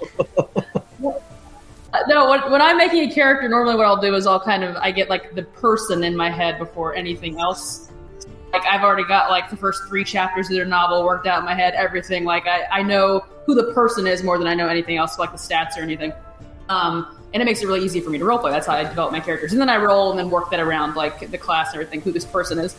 There was one time where I like I got in my head that I wanted to play like this assassin kind of monk or something because I hadn't really played them before, and uh, I just could not picture her as a person in any way whatsoever. And I had I had great roles. I had like everything that I needed to be a cool assassin person, but I just didn't have like the woman that she was locked in. So we sat down at the table. And I'm, I'm surrounded by everybody that I always play with constantly, but I, I had nothing to say. I was just like, I was the, I was, it was like a first time gamer all over again. I had nothing to say. I just kind of sat there, and when things came around to hit, I'd take a swing at them. But I was like, this is the least enjoyable role playing moment I've ever ever had. So we did a break, and I go into the kitchen with Keith, and I'm like, I can't play this character. He's like, No. He's like, what's going on? And I'm like, I don't know. Like, I just, I don't know. I, I don't have the feel for it, you know, at all. So he's like, It's okay. You know, do you have a backup character? And I was like, Yeah, I have a backup character that I've, I've been thinking about. So we come back from the break. And he was kind enough to have that character just mauled by like vicious bears. So I got to bring in a new okay. character. That's what I, Wait, wait, that's what a wait. good DM does. He mauls you with bears if you need to be mauled by bears. That's but so um, sweet. That, Yeah, that's like to bring in that's putting next- a new that's putting a new turn on killing them with kindness. yeah, he did. It was mercy. I also, oh, Mercy killing. I think I need that on a shirt. A good DM will maul you with bears if you need to be mauled by bears. When you need that's, Yeah, that's great. Yeah, can somebody get And on the next that? character I brought in was like Dun- one of dungeon glitch. memorable characters, so it was nice. It was good to get that one out of the way. But yeah, that was like the worst role playing experience ever, and it was like I'd been playing for like seven years probably at that point, so there was really no excuse for it. Just didn't stick. I think that's such a cool thing. Like when you when you can find a DM or a table that will allow you to do that, or that that you also have like the confidence to just be like, yeah, this isn't working, and like Yeah. because I, I feel like there's like a lot of people have been in those situations where it's like this is exactly working, I'm gonna power through, and then they don't have fun. That kind of brings the mood down for everyone. And DM's trying to make it, that that's cool. That's a really cool. That's a really cool story. I was in a campaign one time that I was joining later than everybody else. And um, the DM was very insistent on not doubling up mm-hmm. on classes. So, like, there was already a warlock, there was already a cleric, there was already a druid. You could do these three other things. And then she she was also like very stringent about races that she didn't want two of the same race in the mm. party. Mm. There's eight other people in the party. So like I was given this list of things I couldn't do and the way that I character create is like I come up with like one nugget of an idea and then I start wrapping stuff around it.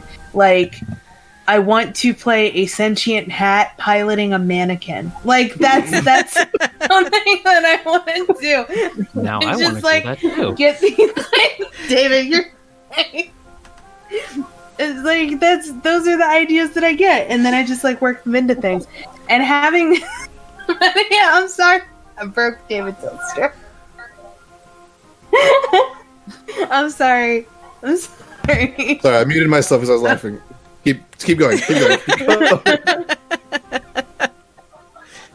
Um, but being handed a list of things that like I couldn't do made it more difficult. And then like it was one of those stories that they were very like, well, you would have been from here, not here. Like they were very insistent on like the details of their world coming through and I would ask like, okay, well like where would this be? And they're like, I don't know, make a place up. And then it was like the wrong place that you made up.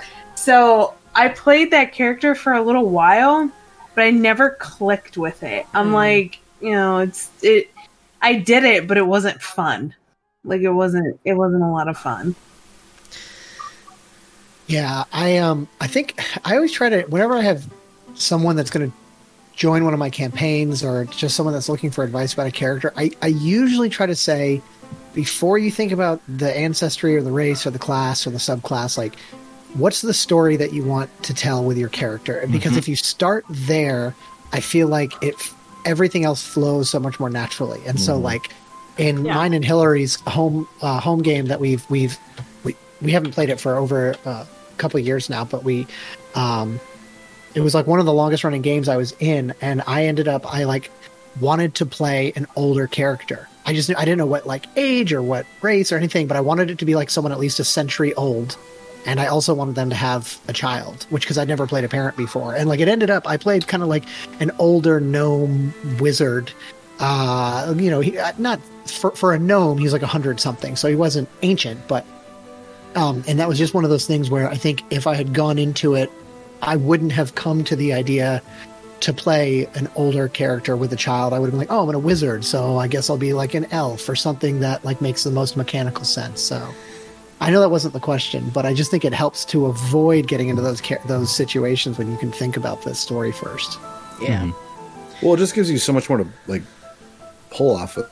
Yeah, because like I feel like like there's the way like D and D five E like specifically. I know there's so many more other systems out there, but like the way it's set up is like, you get a lot of actions to do in combat.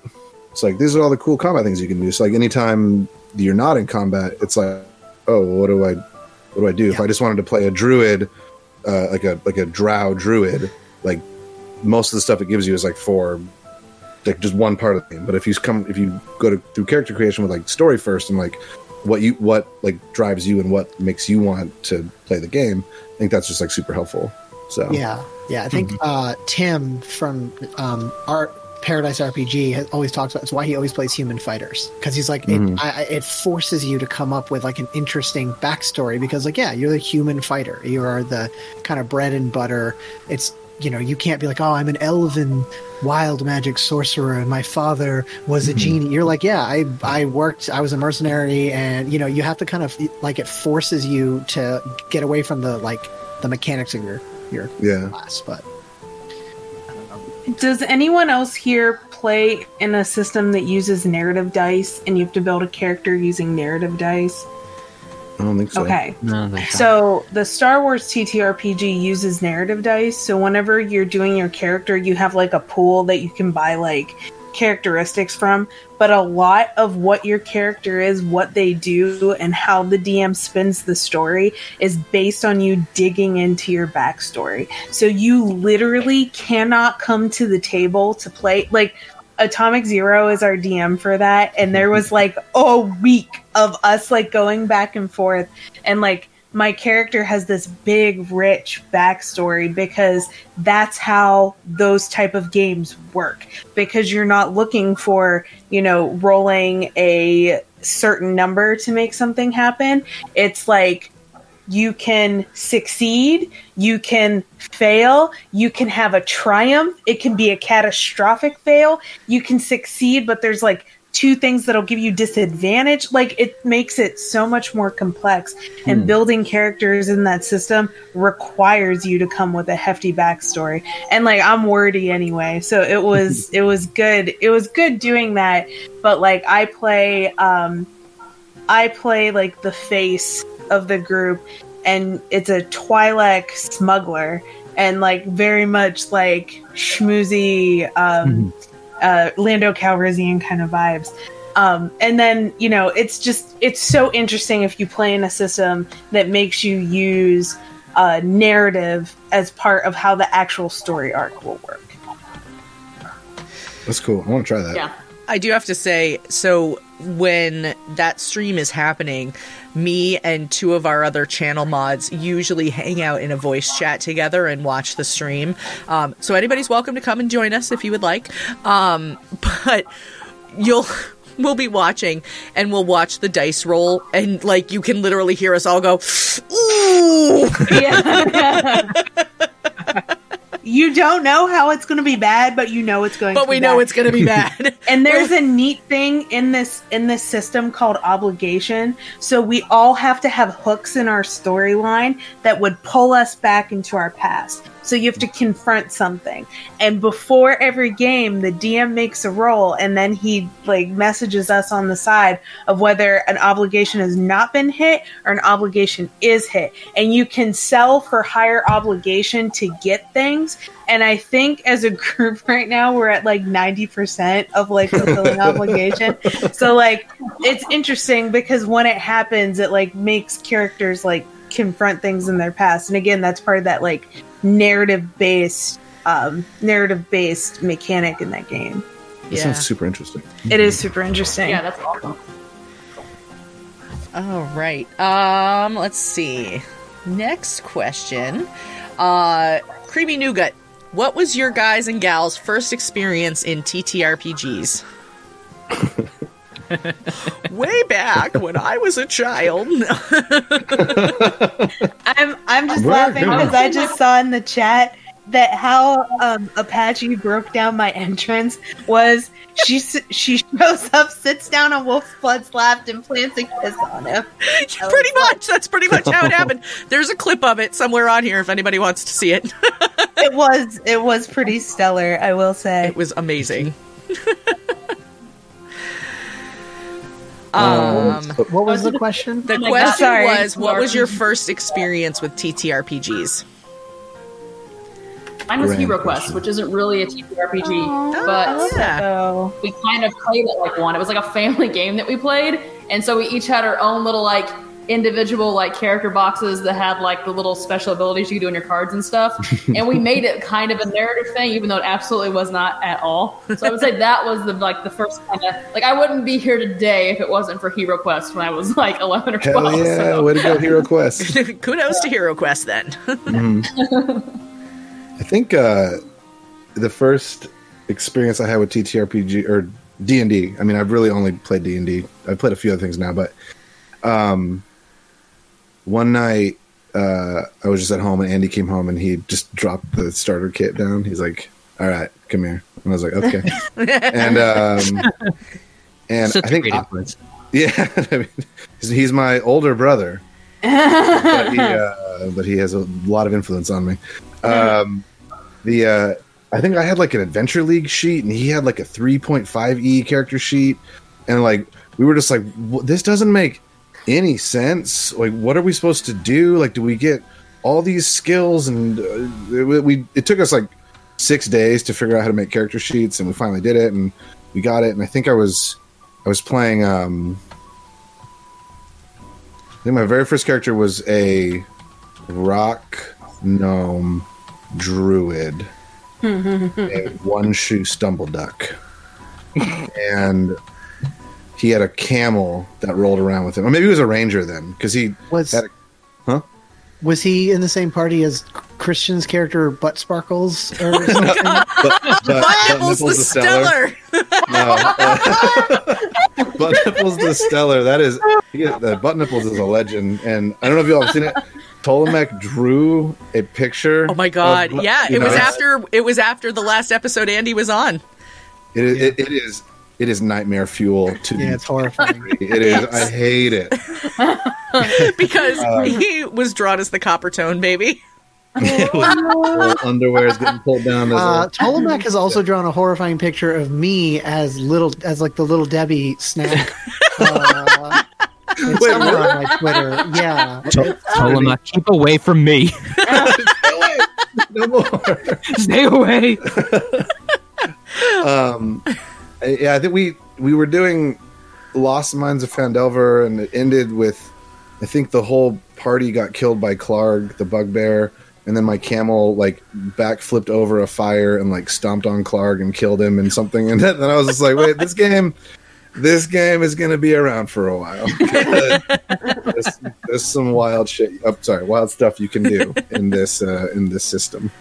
I think that I think that was my first one. I forget. There was a couple blurred stories that kind of go together that are very similar. we didn't know what we were doing at all. When we. No. we still don't know what we're doing. That's. Is anyone? That's it. truth. Uh, I will say, um, I think it's the memory is hazy because I was like 10 or 11 years old. I played some form of D&D what we thought was D&D. I think it was like using 3rd edition and you know, it was like we were really t- I mean, it, you need like a PhD to understand 3 5 like D&D. Like uh, it's a whole other thing. So we played, but I, I I played that and a little bit of the old Star Wars, but it's all like lost in a just a haze of childhood memories. But when I got back into D and D, uh, I want to say it was either the first or the second Valentine's Day after Hillary and I had started dating, like ten years ago. Uh, and she got me the red starter set, the fourth edition starter kit, which I have around here somewhere. Because I'd been talking about it, like we had like a friendly local gaming store, and I I'd go there and look at like you know board like board games, and I'd I'd peer over at the table where people were playing D and D, and so she finally was like, cool, but "Yeah, just do it." And, you know, it just came with like you know, this was back when this was uh, four four E. So um, yeah, I started. I played like one game, and then two, and then three, and I kind of became like the main DM of of like our group of friends. And eventually, I've converted like Samaj, who was on the uh, game, the stream last night. And he was like in one of my first games, and he ended up becoming a DM. Joe, uh, the DM of Know Your Role. Like I, so I've been like spreading my my DM virus so that I can continue, so that I can be a player. Um, but yeah, so Hillary is the one who really like realistically got me back, and now I have like an irresponsible amount of D and D books. Um, No such Thank thing. Thank you, thank you, Hillary. that's- yeah. Good job, Hillary. um. All right. Well, we need to draw a giveaway winner. so we're gonna do That's that good real because my answer is not wholesome. Like Okay, I good. Everybody, mine, mine is not great either. yeah. Mine's been told on this stream like eighteen hundred times already, so I'm not even gonna. Whatever. My kid was a baby. That's all you need to know. Um, so Once uh, upon a time. I'm sorry. once upon a time. Not long ago. Yo, once this is a story all about how no. Yeah. Um. All right. Uh, last call for a copy of uh, Into the Mists for Shard Tabletop. Um. It's worth it. It is. Yeah. It's baller. All right. Um. I'm gonna close the giveaway. Man loves a woman. Way back. Let me tell you, son. TTRPGs. When a man loves a woman. Just That's- K the Very gamer. When a dungeon. Hey, Oh, hey, just congratulations. Kay. My dungeon loves a dragon. Um, so we will uh, we will get the winners in touch with the people who are providing the giveaways. Um, so uh, yay! There's just K. Um, so just K. Uh, if you want to either um, I don't know if you can get in touch with Nick already or whatever. uh, but anyway, Yeah, if yeah, I can I can message them if um they're I can message them on Twitter. and Okay, get them perfect. Perfect. All right, we will uh, make sure that that happens. All right. So I'm gonna uh, I'm gonna offer up another question while I get uh, another giveaway up and running again. We have more giveaways. We have more giveaways. We have Oh my three more blind bag, uh, blind dice, And- blind and Da- bag, David. dice. Something I don't know. There's blind bags and dice involved. We have three more of them to give away. And David, as a surprise, we've thrown you in as another giveaway, a date with David. Let's do it. Let's hang out. Who wants to hang out What do me? I need to do? What do I need to do? That face is so handsome. We'll play My Super Smash Bros. and drink waters together because that's what we do as adults. Truth. All right. There we go. So that that uh, giveaway is up and running. Exclamation point ticket if you would like to win one of three blind bags of dice. Um, I don't know why I keep making that. date like- with David. Yeah, right. Hey, uh, hey, well, well, yeah, let's do it. If you guys want to do it, let's do it. Let's hang out. Let's do it. I will be the I'm first afraid. person Yeah, to bid. I'm, I'm, I will spam that button. Let's go. right. Uh, I definitely talked about David so much at one point before Hillary knew who David was. She's like, "Do you have a man crush on this guy?" Like, Oh, well, I still but talk she about also you. thought she also thought David had uh, a very sexy voice before she before she actually knew who David was too. So in a way, we both had a crush on David. Well, there you go, David. Ooh. All right. David can't handle the praise. but you're so cute and you're so funny and Oh, like thank you. you're just a delight every time. Yeah, oh my goodness. Oh yeah, sorry. Oh, Was it no. a day with David or a date with David that I'm being? I'll take it. Uh, I'll take it either way. I feel like yes. Yeah, whatever, whatever you want. Dealer's choice, I guess. Whatever, whatever this giveaway ends up being. We I will. am- Uh, how about how about if we save that? We'll auction it off for charity. Yes, Yeah, yeah. let's do, let's do Yeah. that. That's I'm- I'm smart. with that. That's There we smart. go. What's our question? the question is, uh, this one is from Katie Machin, and Katie would like to know Thanks, what's Katie. this, and I'm going to read it the way she wrote it. What's y'all's preferred method of reviving a downed, dead character? Do you stick with a revivify, or do you get a little more creative with it? Well, well asked. That was that was good. Uh, I feel like I, I think I have. I'm in like the the min- minority here. I think character deaths, whilst are necessary, should happen very few and far between. So when it does happen, I feel like this. I feel like, in my opinion, the only reason a character should die should be for some pretty intense story reasons. So in that same hand, I feel like if a character dies for story reasons, they can be revived for story reasons as well. That's kind of the way I look at it. I know a lot of people are like, "What? You don't kill people?" I'm like, "That's just not. That's not my style." but uh, I think, yeah, I think. I mean, if you have a revivify and you can make it look really cool and make it like really epic and memorable, and memorable in that moment, go for it. But I feel like all of us here are very creative, wonderful, amazing individuals, and we can uh, challenge us all. Get more creative with it instead of just get back up. Yo, You alive again? uh, TBM Christopher says, disconnect the party member, blow into the cartridge, and hope they reboot. Yeah, it always worked for me. I played a I played a cleric once that was a um, dwarf, so she had brewing supplies, and I had the DM agree that I had like skunky beer, and we could use it as like smelling salts. oh my gosh, that's That'll wake, you, amazing. that'll wake you up real quick. Yeah, like they Oh. could only pop up with like a one, but like that would that would get you. Mhm. That would Is get Colt you. 45? that Colt 45. no, we all have that thing. For me, it's Jameson. I drank too much Jameson and like I like so this story I'll tell sometime, but the long and the short of it is I ended up in a very nice gay bar in Springfield and then like years later I went to a gay bar in Chicago and they're like, "Oh, you were the girl on the bar in this bar in Springfield." And I was like, "Oh shit, that was me." I don't remember that, but it is it is it has got me free drinks. So, Well, but it's the smell of Jameson for me. Jameson did me dirty. Jaeger. Ugh. J- just gin in general. Just I I was so fascinated by that story that I actually forgot what the original question was. Uh, preferred method Sorry. of reviving a character. right, right, right. Uh, so I'm with you, David. I do not like to kill a character due to just a couple of bad rolls. Like I don't like Yeah. for a goblin scout. I just happen to roll two twenties on, and you're a level two Yeah. character. Oh, you're dead, and and you know I know there are some players that like yeah. Uh, I've seen like some DMs where they like rip their player character's sheet in half when they die because Oh. it's this like ri- I, I don't I just I know that, that there's there's different schools of thought here and and I'm more like I'm more for the narrative and like I also like to make sure I, I at the very beginning of my campaign I, I just straight up ask my players are you okay with character deaths? And if you're not that's totally fine. That doesn't mean you have like this invulnerability mode where like you can do whatever you want but I will handle things differently. Um, and so when I've had two characters died in my Waterdeep game, but in both cases they were able to come back. Once was because of a revivify, and the other was because he made a deal with his god. And that was kind of my opportunity. I was like, that was my meta game of letting the player know, hey, you can go into the afterlife. Like the god was like, hey, I'm not going to stop you, but I, I ha- like, I think there's something like that you have left to do.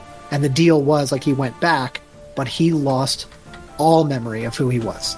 He basically went back as like a new person with cool. with no idea. So he kind of got reincarnated. Um, and so I think that you can you can do a, a simple revivify, and it doesn't take away from like the the gravity of death. I don't think. But I also know that some people like Matt Mercer they'll do this whole like ritual uh, where you know it's it's there's a DC and you have to like bring an item that's important, do something. I, I think that that can be cool too. Well, that, that kind of makes it like narrative. Like it's again. It's not just like, all right, come on, get, get back up. Like, I was playing an Adventure League game once, and one of the characters died, and like it was really cool at the table because like everyone came together and they found the the proper uh, the proper uh, components, and they made it all really cool. But at the end of the day, it was just like, all right, we we got him back, and there was there was no really emotion behind it. And I think if you can get some emotion behind it, that's usually a little more impactful. I do like what Bat Duck said in chat, though. He said that death should be a consequence, and I absolutely agree with mm-hmm. that.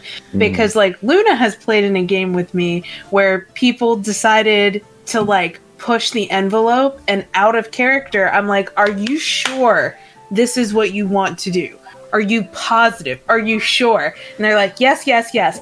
And then they got in trouble, and, like, one almost died, and they were like, I didn't think that would happen and it's it's a good way to teach people that actions have consequences. Mm-hmm. Mm-hmm. Because if you're playing with someone that like most times the people that you curate to your table are going to have some level of respect for you but like there are some people that have a very hard time giving up control over something they consider quote unquote theirs. So mm-hmm. even they're even though they're participating in a shared space, they see all their actions as right.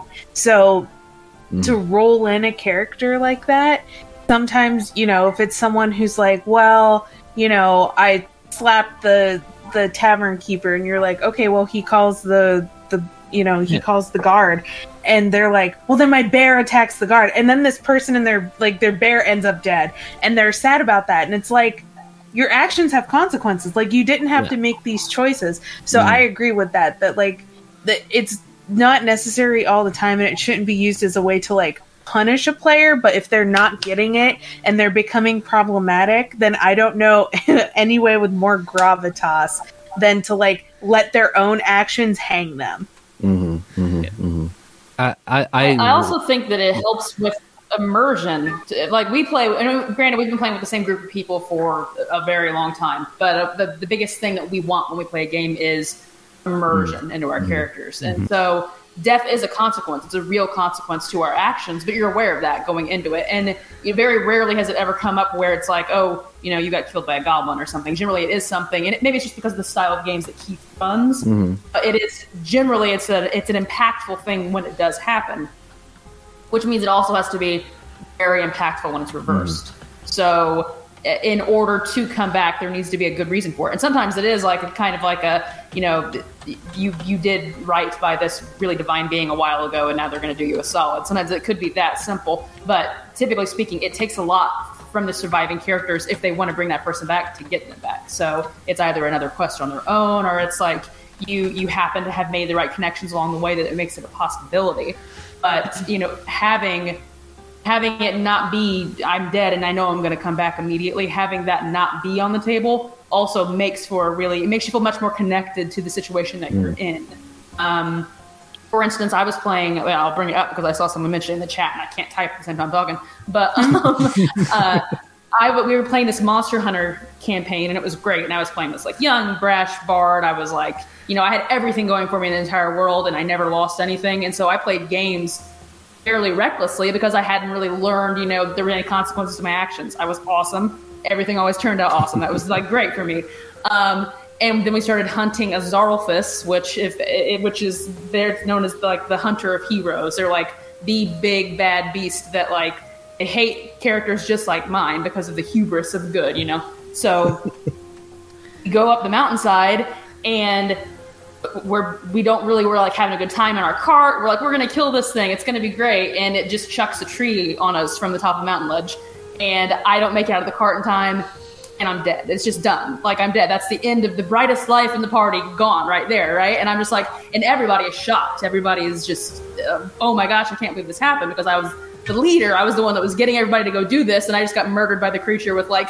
It was nothing to this creature. It was a Tuesday for the Zarlfus. For them, it was like the worst day of their life. Um, and so, you know, they turned back, and it just so happened that we were in an area of our world where these um, these people who have a really strong connection to the plane of spirits happen to you know, happen to be. They have these spirit wells, and so they went there, and because of things that we had done for them earlier in the game, they were able to bring me back. But it also marked like so I did come back to life, but I also came back a much different character because I had seen, hey, in one blink, I died. It could have been anything, and I was just done. And so it mm. changed the trajectory of our story a little bit too, the trajectory of our story, because, you know, I was no longer this cocksure character that had nothing to worry about. I knew, you know, it could be it. You know, what we're doing isn't a game, it's for real. And it added mm. a lot of mm. depth to the story that we wouldn't have had otherwise. So as a player, I really like the player death part, and I really like that it's complicated to come back from that person. Mm-hmm. Mm-hmm. Mm-hmm. Yeah, I, I'll, I'll say I've been I've been lucky so far in that I really haven't had my own characters die. Um, I'm sure that will change. Uh, I've gotten close. I've gotten close. I've gotten the two failed saves. It's uh, very unnerving, but I've I've found it from the other side. You know, being being the player having to deal like not deal with or understand the fallout of the the player death and anyone who's listened to, to discount knows that chris chris runs a, a a tough but fair game. Um and the the the campaign one finale was very tough. Um and having to go through that and and seeing like having some of the moments that that came through like you know with with certain characters i'm i'm trying so hard to be oblique. I don't want to spoil it for anybody so it's like if I, if I start saying names i might just mute myself. But like the reaction for my character like after seeing like death and everything just it shook him so much like you know that he like almost he couldn't he couldn't continue. And seeing like what some of the other characters are doing like you know there's other characters that they, they're trying to do their own thing to try and do like these resurrection kind of things. And it, it's it's interesting the fact that it's like it's now it's kind of all in the background because of everything that's going on with the new campaign but it would it's interesting to like kind of know that that they're out there and they're still mourning and they're still trying to do it and they're they're handling it in their own ways. Well, one thing that, that kind of makes me think, like specifically in in those couple episodes of that episode where you're talking about Patch, mm-hmm. one thing that I think kind of like a, a interesting side effect of character deaths is is like it gives the the like the still alive, the surviving characters a mm-hmm. chance to like just shine basically. Because I think all you guys handled those moments beautifully. Mm-hmm. And it, it, they were some of the most poignant and like important moments of discount dungeons because like because something so like final happened mm-hmm. it just it everything from that point on was different and you guys all handled that like beautifully i thought. I would that that was honestly like that the one specific moment that I'm sure you probably think of is the closest that I've ever actually come to crying at a table. i was crying on the other side of it. I was, I was weeping like a like a small child person. Yeah, it was it was very tough to keep my composure for mm-hmm. certain parts. it was beautiful All right, let's talk about fun things now. Yeah. Another question, please. Yeah. Well, we actually are out of time. oh no no, i just looked up at No. the clock I know. I will I will give all my points to continue Okay. this conversation. So I will I will give you uh I will give you a, a rapid fire question that uh, answer no context because literally that's what the question asks. What is your favorite quote that makes no sense out of context from a game you have participated in? May the bridges i burn light the way done Uh, he told me about something called sexy, and apparently it involves my dongle. that's a that's a relic original. cow We all killed the governor. Wait, does that make you Fitty Copper? Love it. Uh, fuckery is a foot is the opener, and shenanigans and fuckery will be on the main stage after. Um Hey, do you guys want to know what happens when people get together and they're naked? you can thank Manda Manda for that one. Thank you, Amanda. That's amazing. Uh, all right, we got to draw some giveaway winners here. So, last call for dice dice blind bags. um, we had a ton of questions come in. Um, so, uh, like I said, last call for uh, for giveaway entries. Exclamation point ticket if you did not get your entry in. Um, we had a ton, a ton, a ton of questions come in. I mean, we easily had. Uh, one, two, three, four, five, six, seven, eight, Wow. nine, ten Wow. that we Oh didn't get God. to. So Oh yeah, my we had a lot. Wow. thank you. Right, I know. just, So like, what I try Can to we just do. all record afterwards? Just like the six of us, just answer the questions. Give everybody Well, what I usually do is um, I like to post them up on Twitter, and I will tag you guys in them, so that way, like, we can have a nice little Twitter discussion. I will not post all ten tomorrow because I do have a day That's a job, um, and that's a lot of That's time on lot. Twitter for a Monday. But uh, I will post them throughout the the upcoming week. So um, if you're not following Shared Experience on Twitter uh, at Shared EXP RPG and. Uh, Ears Edition special feature. I know that would be fun. Um, hey, let me know. Let us know. or Once- if uh, you just send me the questions on the David date, I'll just answer them all myself. there So- you go. Ooh, added If Tilstra answers, who who else? Why does it matter if the rest of us do? right? It doesn't matter. All right, I'm going to close the giveaway. And we're going to pull three winners. First winner is Scry Society. Yeah. Go. We don't know them. We don't They're know not who they here. are. Pull Uh, someone winner else. number two, Speaking Stone Studio. Yay! Hey, well done. And winner number three is CL Premise. Hey! Congratulations, guys. Goodness. Um, so yeah, I would say uh, get in touch with you, Jess. Yeah. Yep. Sure. All right, great. So yeah, Either on Twitter or on Discord doesn't matter to me. So perfect. All right. So if you were one of the um, the dice winners, get in touch with Jess either Twitter or Discord. Um, if you won the uh, the Into the Mists giveaway, uh, you can get in touch with Nick. And uh, if you won the mini giveaway, um, you can get in touch with Ray. If you need help getting in touch with any of those it, people, Was it Good Better Quest, Doug? Because if it was Good Better Oh, it Quest, was. Doug. Yeah, I have his address. We're yeah, good. I was like, wait, you Yeah. guys know each other. Um, Yeah. I got you, boo. Yeah, it's all good. All right. So, uh, what we're going to do now is I'm just going to go back around. I'm going to have everybody uh, remind us of where we can find you on the interwebs and uh, if there's anything else that you would like to just throw out there that you have coming up that you didn't get to share about tonight. And, uh, Patch, we're going to start with you. Well, hey there. Congratulations. you've made it to the end of the show. If you've liked what you've heard, you can find me on Twitter at Patchter0730. I also do some voice acting, if you couldn't already tell. Uh, you can hear me on the first campaign of Discount Dungeons as a two deck. And uh, just as a quick note, you can also find on Sundays, I have a thread that I do every week. It's called Searching Sunday. And what this thread is, is anyone who's looking for something, if it's crafts, music, new fans, anything that you could possibly think of, put it in there as a reply. And if someone else is interested, like they can reach out. If you find something that you're interested in, reach out to that person. I think it's great. It helps bring the community together. And I, I said, uh, someone said a message like earlier this week saying that, like, you know, I love it. I met so many like people through it, and I, I basically said, if I can go at the end of the day feeling like I helped at least one person, then it's a success. And I do not feel like I've failed yet. So Awesome. thank you. I love your Thank Searching you. Sunday thread. It's it's a hot tweet for sure. It is. Absolutely. uh, all right. Uh, Ray, we'll go to you next. Hello.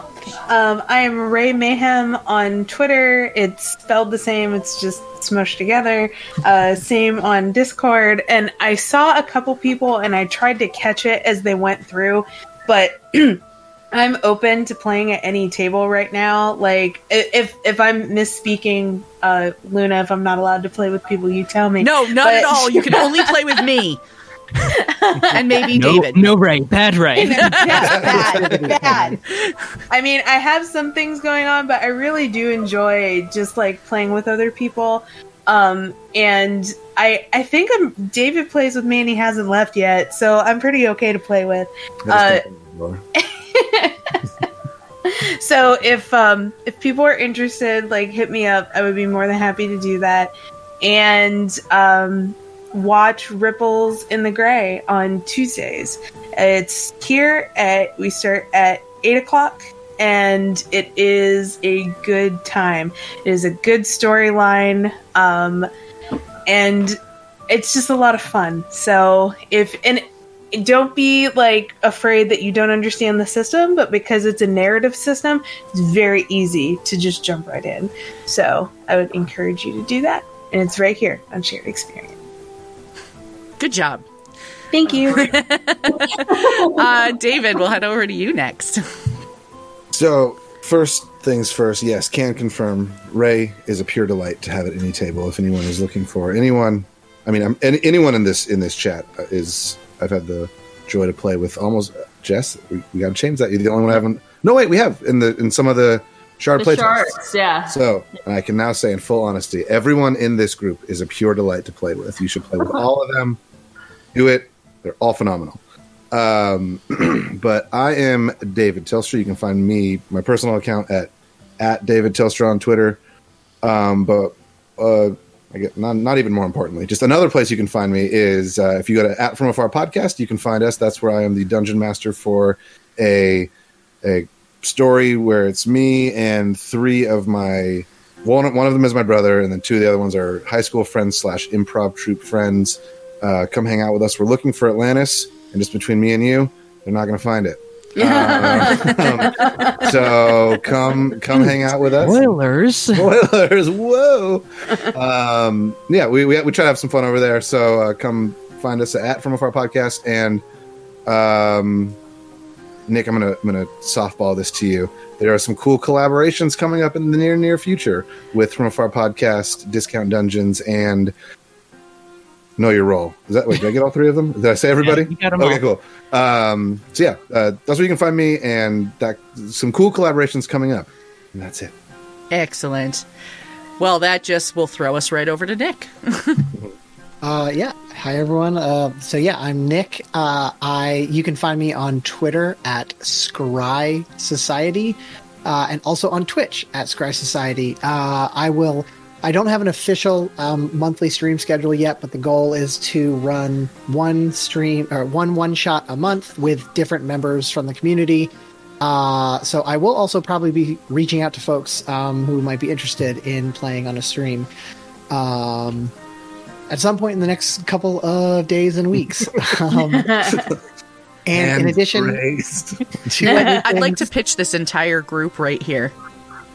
Just saying. Hey, hey, I, I, I think I've, I think we've been on a Tales where we had this exact same. co- We're like, we all need to run. Like, I'm supposed to run the last one through. Right? into the I know. Yeah, I, I I feel like we had that conversation when you and I were on the first time, Nick. Yeah, yeah, yeah. I'm still. I'm trying to catch up to you, Shannon. I'm coming for your record on a number of tales. Uh, just so you know. Okay. Uh, two other quick things. Um, yeah. So I recently published an adventure called Into the Mists uh, on Shard Tabletop. Uh, that I'm really uh, excited that people have been able to um, start checking out. And then the last thing is. Uh, it looks like Wolf's Blood shared a link down there. Um, we did a Tiltify to raise money for Stop AAPI Hate, and we've already raised $420, which is nice, and also more than our $250 goal. We're keeping it open for five more days. Uh, if you donate $5, you automatically get a, uh supplement from Keith and Jess at Underground Oracle, and you're entered into a giveaway for more good stuff. So, sorry, that was a long one, but No, it's good. It's all good things. Oh, good. all All good, good. things yeah um and uh i I, I think all of us actually were hanging out in uh, in Nick's stream last night, and uh, Nick's Nick's group smashed the goal before the uh, the story Before actually even even started. started. Seven minutes. It was Seven like, minutes. yeah, yeah. yeah, it was awesome. It was very, very cool. Um, so kudos to you, Nick, and congrats on the launch of your channel. We're all really excited to see what you've got coming. Thanks. Yeah, and uh, and last but absolutely not least, Jess. Woo! Yay! uh, thanks, you guys, for having me here. This was awesome. I loved it. It was super fun. You're all amazing people. Thank you to everybody that came from the chat. Um, I'm Jess Penley at Jess Penley on Twitter, Jess Penley on Discord, Jess Penley everywhere you want to be. Um, so just reach out to me anytime. Um, I'm one half of Underground Oracle Publishing with Keith. Um, we have a Patreon, Underground Oracle Publishing. It's for like three dollars a month. You can get a lot of really rad materials. Six dollars a month, you can get a lot of all of our really rad materials. I'm sure. Um, and just to point back to what Nick said, uh, the supplement that if you donate five dollars, uh, supplement is a micro setting. It's very cool. It's called Harrow the Blighted Plain. It's crystal punk. It's mushroom punk. It's desert punk. It's all the punks that you love rolled up into one. So definitely donate to that. Um, I have a newsletter coming out next week called Unplaytested. It's pinned to my profile on Twitter right now. So if you jump on that early, you'll get to see cool stuff like the Riot Girl Sorcerer that I have coming out and lots of other cool stuff on the horizon. I'm So excited about that. Cool. Um, and I am Gamer Mom Luna, and this has been Tales from the Tavern. We are here every Sunday night at 8 p.m. Eastern uh, with a different group of people where. Uh, you know where the conversation is going to be a little different every week because uh, we uh, get all our questions from chat. Like I said, um, all the questions that we didn't get to, I will be posting on our Twitter throughout the week. So uh, make sure you check that out. I will tag all of these awesome people in them so they they can see it and drop answers if they would like to.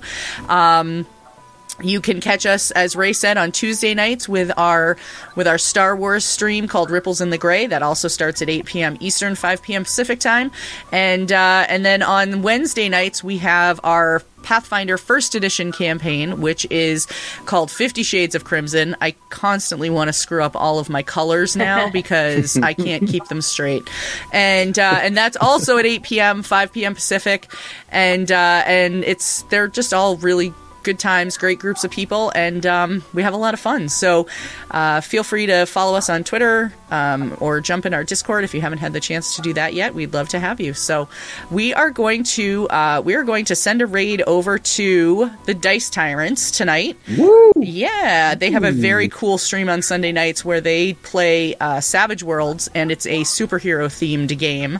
So uh, yeah. So yeah, drop them drop them a line when you get over there, and uh, say hi and drop them a follow if you haven't already. So have a great night, everyone, and we will see you again next week. Bye, everybody. Love you all. You're the bestest.